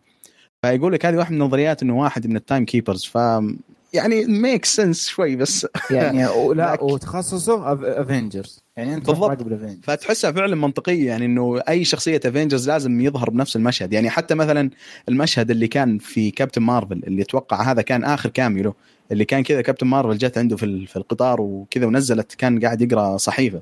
فدائما يكون بنفس المكان مع الافنجرز تحسه كانه قاعد يشيك ان الامور تمشي على وفق التايم او اي بس وفقا يعني التايم لاين المفروض تمشي فيه. غير ذلك ترى ومو برضه بس موجود في افلام السيو هو برضه موجود في افلام توبي ماجواير ودي ركان خرب النظريه كان لا عادي تراهم بيجون الحين عالم هم يقدرون يروحون بالمالتي فيرسز التي في اي. والله كلام كليم دعمت النظريه والله لا دعمتها. أتذكر تصدق يمكن أحلى كاميو كان أصلاً بالنسبة لي يعني ستانلي كان بواحد من أكلب الأفلام اللي لا علاقة يعني بمارفل الكوميكس يعني مو مارفل الاستديو نفسه اللي كان فيلم أميزنج سبايدر مان تذكرون اللي كان ما بذهلك لما شرب الغرشة ومات. لا أنا بالنسبة لي صراحة كان حق سبايدر مان اللي كان سبايدر مان وراه جالس يضارب وهو لابس سماعات ويسمع أغاني كده كان لما تقد جنتر كان اللي يخسر والله ركان المعذرة يعني على التشكيك في كلامك فعلا والله منطقية أكثر وأكثر. بس تحس أحيانا مثلا لما تعرف على سيلفيا ترى في ناس بعد تقول في نظرية أن سيلفيا هي السوبريم لوكي أقوى نسخة من لوكي. والله يعني اللي شفناه في المسلسل سوت يعني شفنا كانج ما يفرق صراحة يعني على الأشياء اللي سوت في المسلسل ما يعني شخصية سيلفي مرة ممتازة مرة ممتازة. وحتى أصلا اللي تلاحظون السوبر باورز اللي عندها ما بسيئة شخصية ما بسيئة أنا بالعكس أشوفها صراحة ممتازة والكيمستري اللي بينه وبين لوكي خوينا يعني اللي نعرفه مرة رهيب. لكن السوبر باورز وما فيس أول مرسل أنت نرجسي حبيت نفسك لكن السوبر باورز اللي عنده أتوقع هذه يمكن أقوى سوبر باور شفناها عند الأولد لوكي انا حس لا اللي هي سلبي يعني الشيء اللي لا مثلا كقدرات اللي شفناها الكلاسيك لوكي اكثر الكلاسيك او الاولد لوكي هو اللي حس سوى شيء ما اعتقد حد قدر يسويه يعني بينه ممكن ما اتوقع بس هذا اللي عنده القدره انها تتحكم بالعقول وتتحكم وبلس على كذا القدره القتال عندها احسن من لوكي بكثير. لوكي خوينا يعني بس واندا ما تتحكم بالعقول لا بس أنا واندا لا لوكي يعني واندا يروح هذه لا بس واندا ما تتحكم بالشخص اللي تخليه يعني يروح يمين ويسار كذا ولا تعيش على كيف لا هي خلت اللي تحت ما ادري ذا العالم خلت قريه كامله تتحكم في الناس اللي فيه ما يقدرون يسيطرون على وعيهم. طيب ممكن صحيح واندا ترى مراحل اقوى عنها بس يا اخي واندا شوي يعني تحسه ما هو عادل يا اخي اكس من هي مو افنتشر يعني المهم بس انا بقول لك شيء الحين زي خلينا نمشي الحين عن وولفرين برضه ما هو بالمفروض انه مع الافنجرز في لا وولفرين يطلع بس مش معهم دائما يعني اوكي يجون اي يطلع. انا اتذكر عندي لعبه في البلاي ستيشن 2 كان فيها مود كان لعبه سبايدر مان فيها مود اني العب الافنجرز من فوق كذا كانها لعبه هوتلاين ميامي في سبايدر مان ايرون مان كابتن امريكا وولفرين. في بعض التيمز ترى يتغيرون مثلا في تيمز مرات في فرق يعني مرات مثلا سبايدر مان وولفرين بلاك بانثر مثلا مع بعض في عرفت يختلفون يعني شيء زي ديدبول وسبايدر مان اتوقع دائما مع بعض يعني في الغالب. انا بقول لك الحين مثلا اذا بنرجع على لوكي الحين زين والله العظيم انا تعرف متى انفجرت من الحماس لما راح على قولتهم الفراغ الفويد انا هنا انفجر حماسي خلاص. جو لما شفت اللقطه افتر كريدت يقوم يشوف في 4 واحد شيبه واحد خال واحد تمساح واحد يعني ايش تعمر اي اوكي باجي كلمه بس لوكي تمساح ويفهمون عليه ما اعرف يعني صراحه يا رجل حتى شخصيه لوكي الشايب يا اخي رهيب بس الصدق اللي كنت اتمنى اشوفه وايد لوكي الرئيس هذا رئيس امريكا ذا بريزيدنت احسه يا اخي هذا شخصيه لوكي اللي في افنجرز الاول عرفت بس انه واطي اكثر بس ضحكني وانا اياه ويعض التمساح والضحك عادي اشطح في لقطه موجوده في لوكي مرة ضحكتني كونه وش كان اسمه كوبر قصه مشهوره في امريكا ذاك المجرم الطياره اللي في اخر الطياره دي هذه فكرت انه هم ما حصلوه في الحقيقه فكرة إن كان لوكي ربط منطقي على شيء وانا حمديله وانا زقره وانا شلني أزغارد تسحبه سحب شو السالفة هاي يقول لك ليه قال له موبيوس ليش سويت كذا قال والله سويت تحدي أنا وثور مع بعض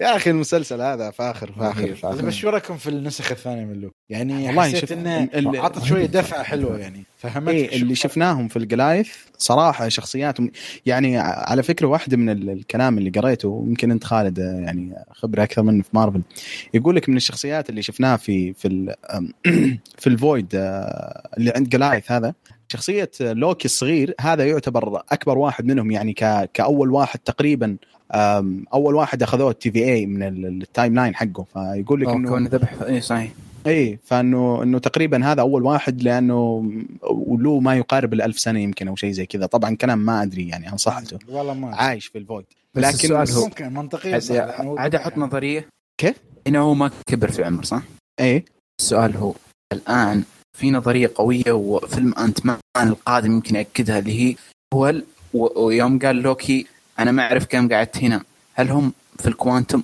مانيا في العالم الكوانتم هذا في العالم الصغير كانت معنا الوقت ما قاعد يتغير طيب ليش الصغير هذا ما صار ما كبر في العمر ولا ثانية والله كلام من جد بس والله فيه يعني بس مو الفكرة أصلا الفكرة من الفويد هذا كانج بيكون موجود في فيلم أنت مان الجاي لا بس الفويد اللي انشرح دقيقة الفويد حيكون موجود في أنت مان الجاي لا كانج في اوكي الفيلن الرئيسي الفيلن الرئيسي بس اتوقع ذا كله موجود العالم TVA كله موجود في الكوانتم مانيا اتوقع والله ممكن لكن ترى اللي شرحوه في لوكي قالوا انه هذا المكان موجود في نهاية العالم يعني قبل نهاية العالم عرفت لانه في الكوانتم ريلم اللي شفناه في أنت مان ذا واسب أنت مان الجزء الثاني كان عبارة عن عالم كذا تحسه واحدة من العوالم تذكرون مثلا في دكتور سترينج لما اسمه هي ذا وايز ون ولا وش اسمه الشخصية ذيك اللي علمت دكتور سترينج السحر اوكي عرفتها اي واحدة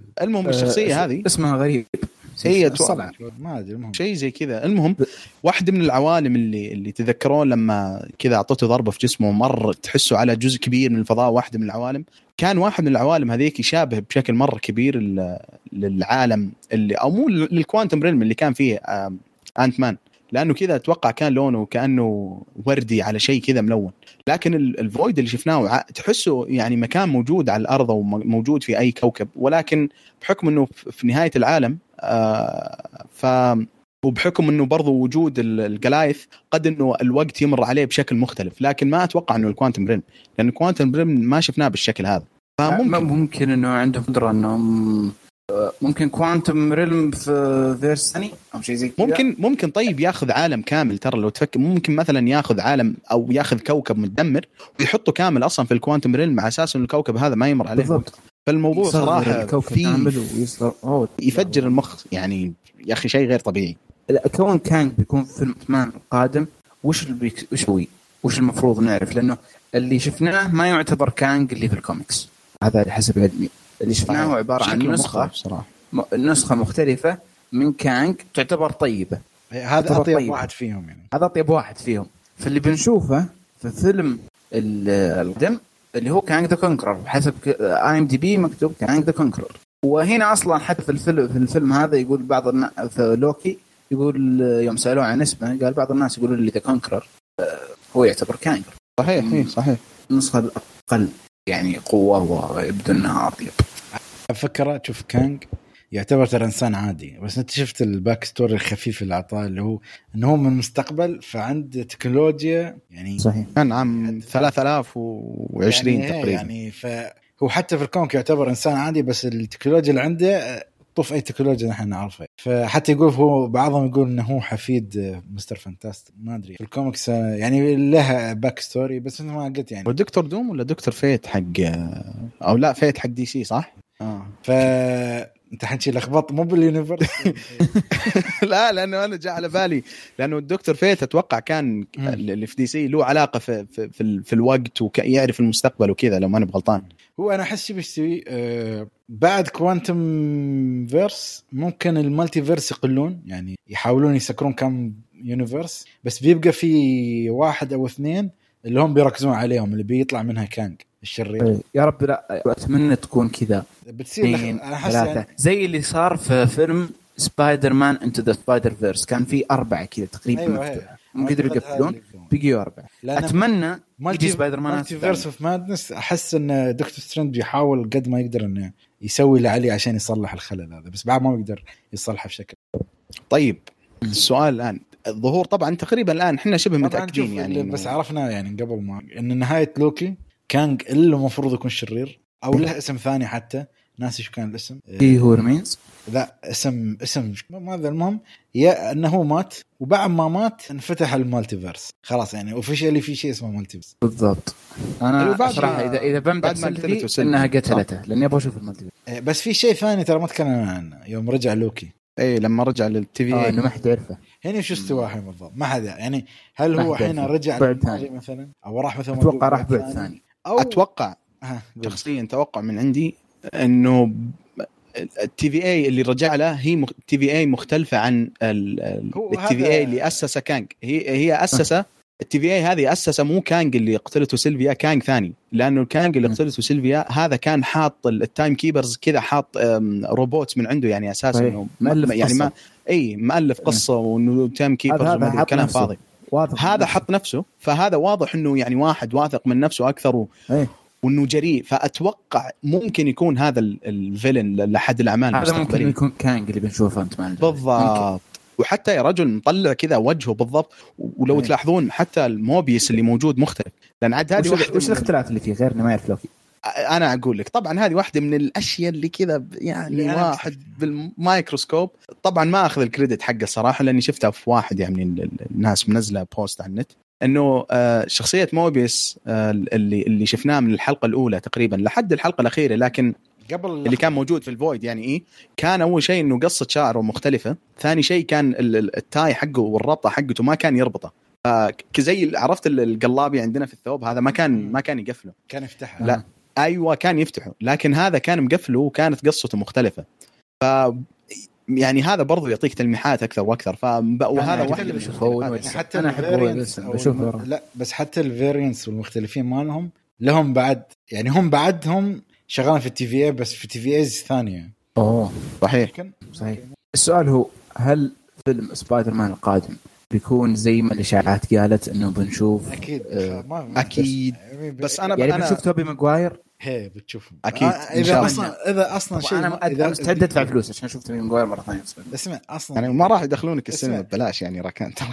اسمع اصلا انا بقول لك شيء، اذا ما سوى شيء الناس شو ما بتنفجر عليهم. يعني انت شوف انا بقول لك الحين بسألك سؤال ثاني الحين، أنت الأفلام مارفل الجاية خلي من الأفلام اللي تقدم شخصيات جديدة مثل شانغ تشي وهالأشياء وترنز، الأفلام المستمرة اللي مثل كم درجة يعني لو ما تقول لي فوق 10 ما... فوق 10 أيوة يعني عشان شيء. فحين هم لازم يلعبون الصح. الحين دي سي لازم يلاحقون نفسهم بأي شيء. أنا أشوف دي سي مختفي ما على شو لا حياة لمن تنادي يا خالد. يعني صراحة إذا كان أحسن عمل نزل لهم باتمان اللي ينزل بس يا رجال روبرت باتسون والله يا جماعة يعني لا تتوقع واجد بداية جديدة. والله أتمنى يكون رهيب وأطلع ما عندي سالفة لكن ما أتوقع. يعني حتى ترى مات ريفز المخرج ما أدري في أحد منكم يحب بلانت أوف ذا إيبس؟ أنا بالنسبة لي الجزء الأول من أحسن أفلام الساي فاي. أوكي يعني إذا كان الجزء الأول خرافي، الجزء الأول خرافي، الجزء الثاني والثالث كلام فاضي كلام فاضي. فممكن الفيلم الأول يكون فيلم جميل يعني كبداية الباتمان، مع أنه ما أتمنى أشوف بداية باتمان فعلا البداية لأنه يا أخي خلاص أنا يعني في أفلام يعني أتذكر فيلم الأنيميشن باتمان يير 1 هذا برضو جاب نفس القصة وما أتوقع الفيلم حق مات ريفز وروبرت باتسون يكون أحسن. فيلم كريستوفر نولان أنا رجعت أشوفه من جديد الفيلم باتمان الأول كان كفيلم بداية باتمان ممتاز يا فلاش. بيبدؤون المالتيفيرس مالهم بالطريقة يا أخي. فلاش هذا يعني دي سي يقدر يبدأ عالم سينمائي الحالة يا رجل. إيه يعني عشان تعرف إلى أي درجة دي سي زلايب. يعني تخيل شخصية فلاش هذه موجودة عند مارفل شخصية يسمونها يا رجل ترى شخصية غير طبيعية. يعني هو نفسه فلاش زلابة يعني أنا أحبه بس إنه ما شخصية مو يعني مثلا عنده قدرات خرافية. إيه عنده قدرات يعني مو رهيب زي باتمان بس عنده قدرات وعنده قدرات قصص. يعني فيلم ذا فلاش بوينت هذا لو يصير فيلم حقيقي طويل حقيقي تخيل أنت هنا مارفل سو تي في اي وكذا كذا كذا عشان بس يقول لك إن نحن ها الزمن عشان عندنا عوالم ثانية. هذا فلاش بس بيركض وخلاص سوالك عالم ثاني لا تعب نفسك بالضبط. إيه فما أدري يعني مثلا ما قلت فلاش بوينت بارادوكس هذا لو يصير فيلم حقيقي المشكلة متى بتبدأ؟ ما تقدر يبدونه من هنا. هذا أول بداية. لا شوف الMCU في تقديمهم لشخصية سبايدر مان فيها إيجابية وسلبية. سلبية إنه حسيت إنه كان كنت أبغى أعيش معها أكثر في الMCU كونه واجه ثانوس قبل ما يواجه جرين غوبلن. يعني أنت مرة فاهم الفكرة. ولكن برضو ما أعطاك الأوريجينال ستوري كون إنه كل الناس تعرف كيف سبايدر مان صار سبايدر مان كلهم. وحنا نعرف كيف باتمان صار كل باتمان بشرط التاليف باتمان زي ما سووا هذه إيجابيات زاك سنايدر نبابة كان الورجن السوري.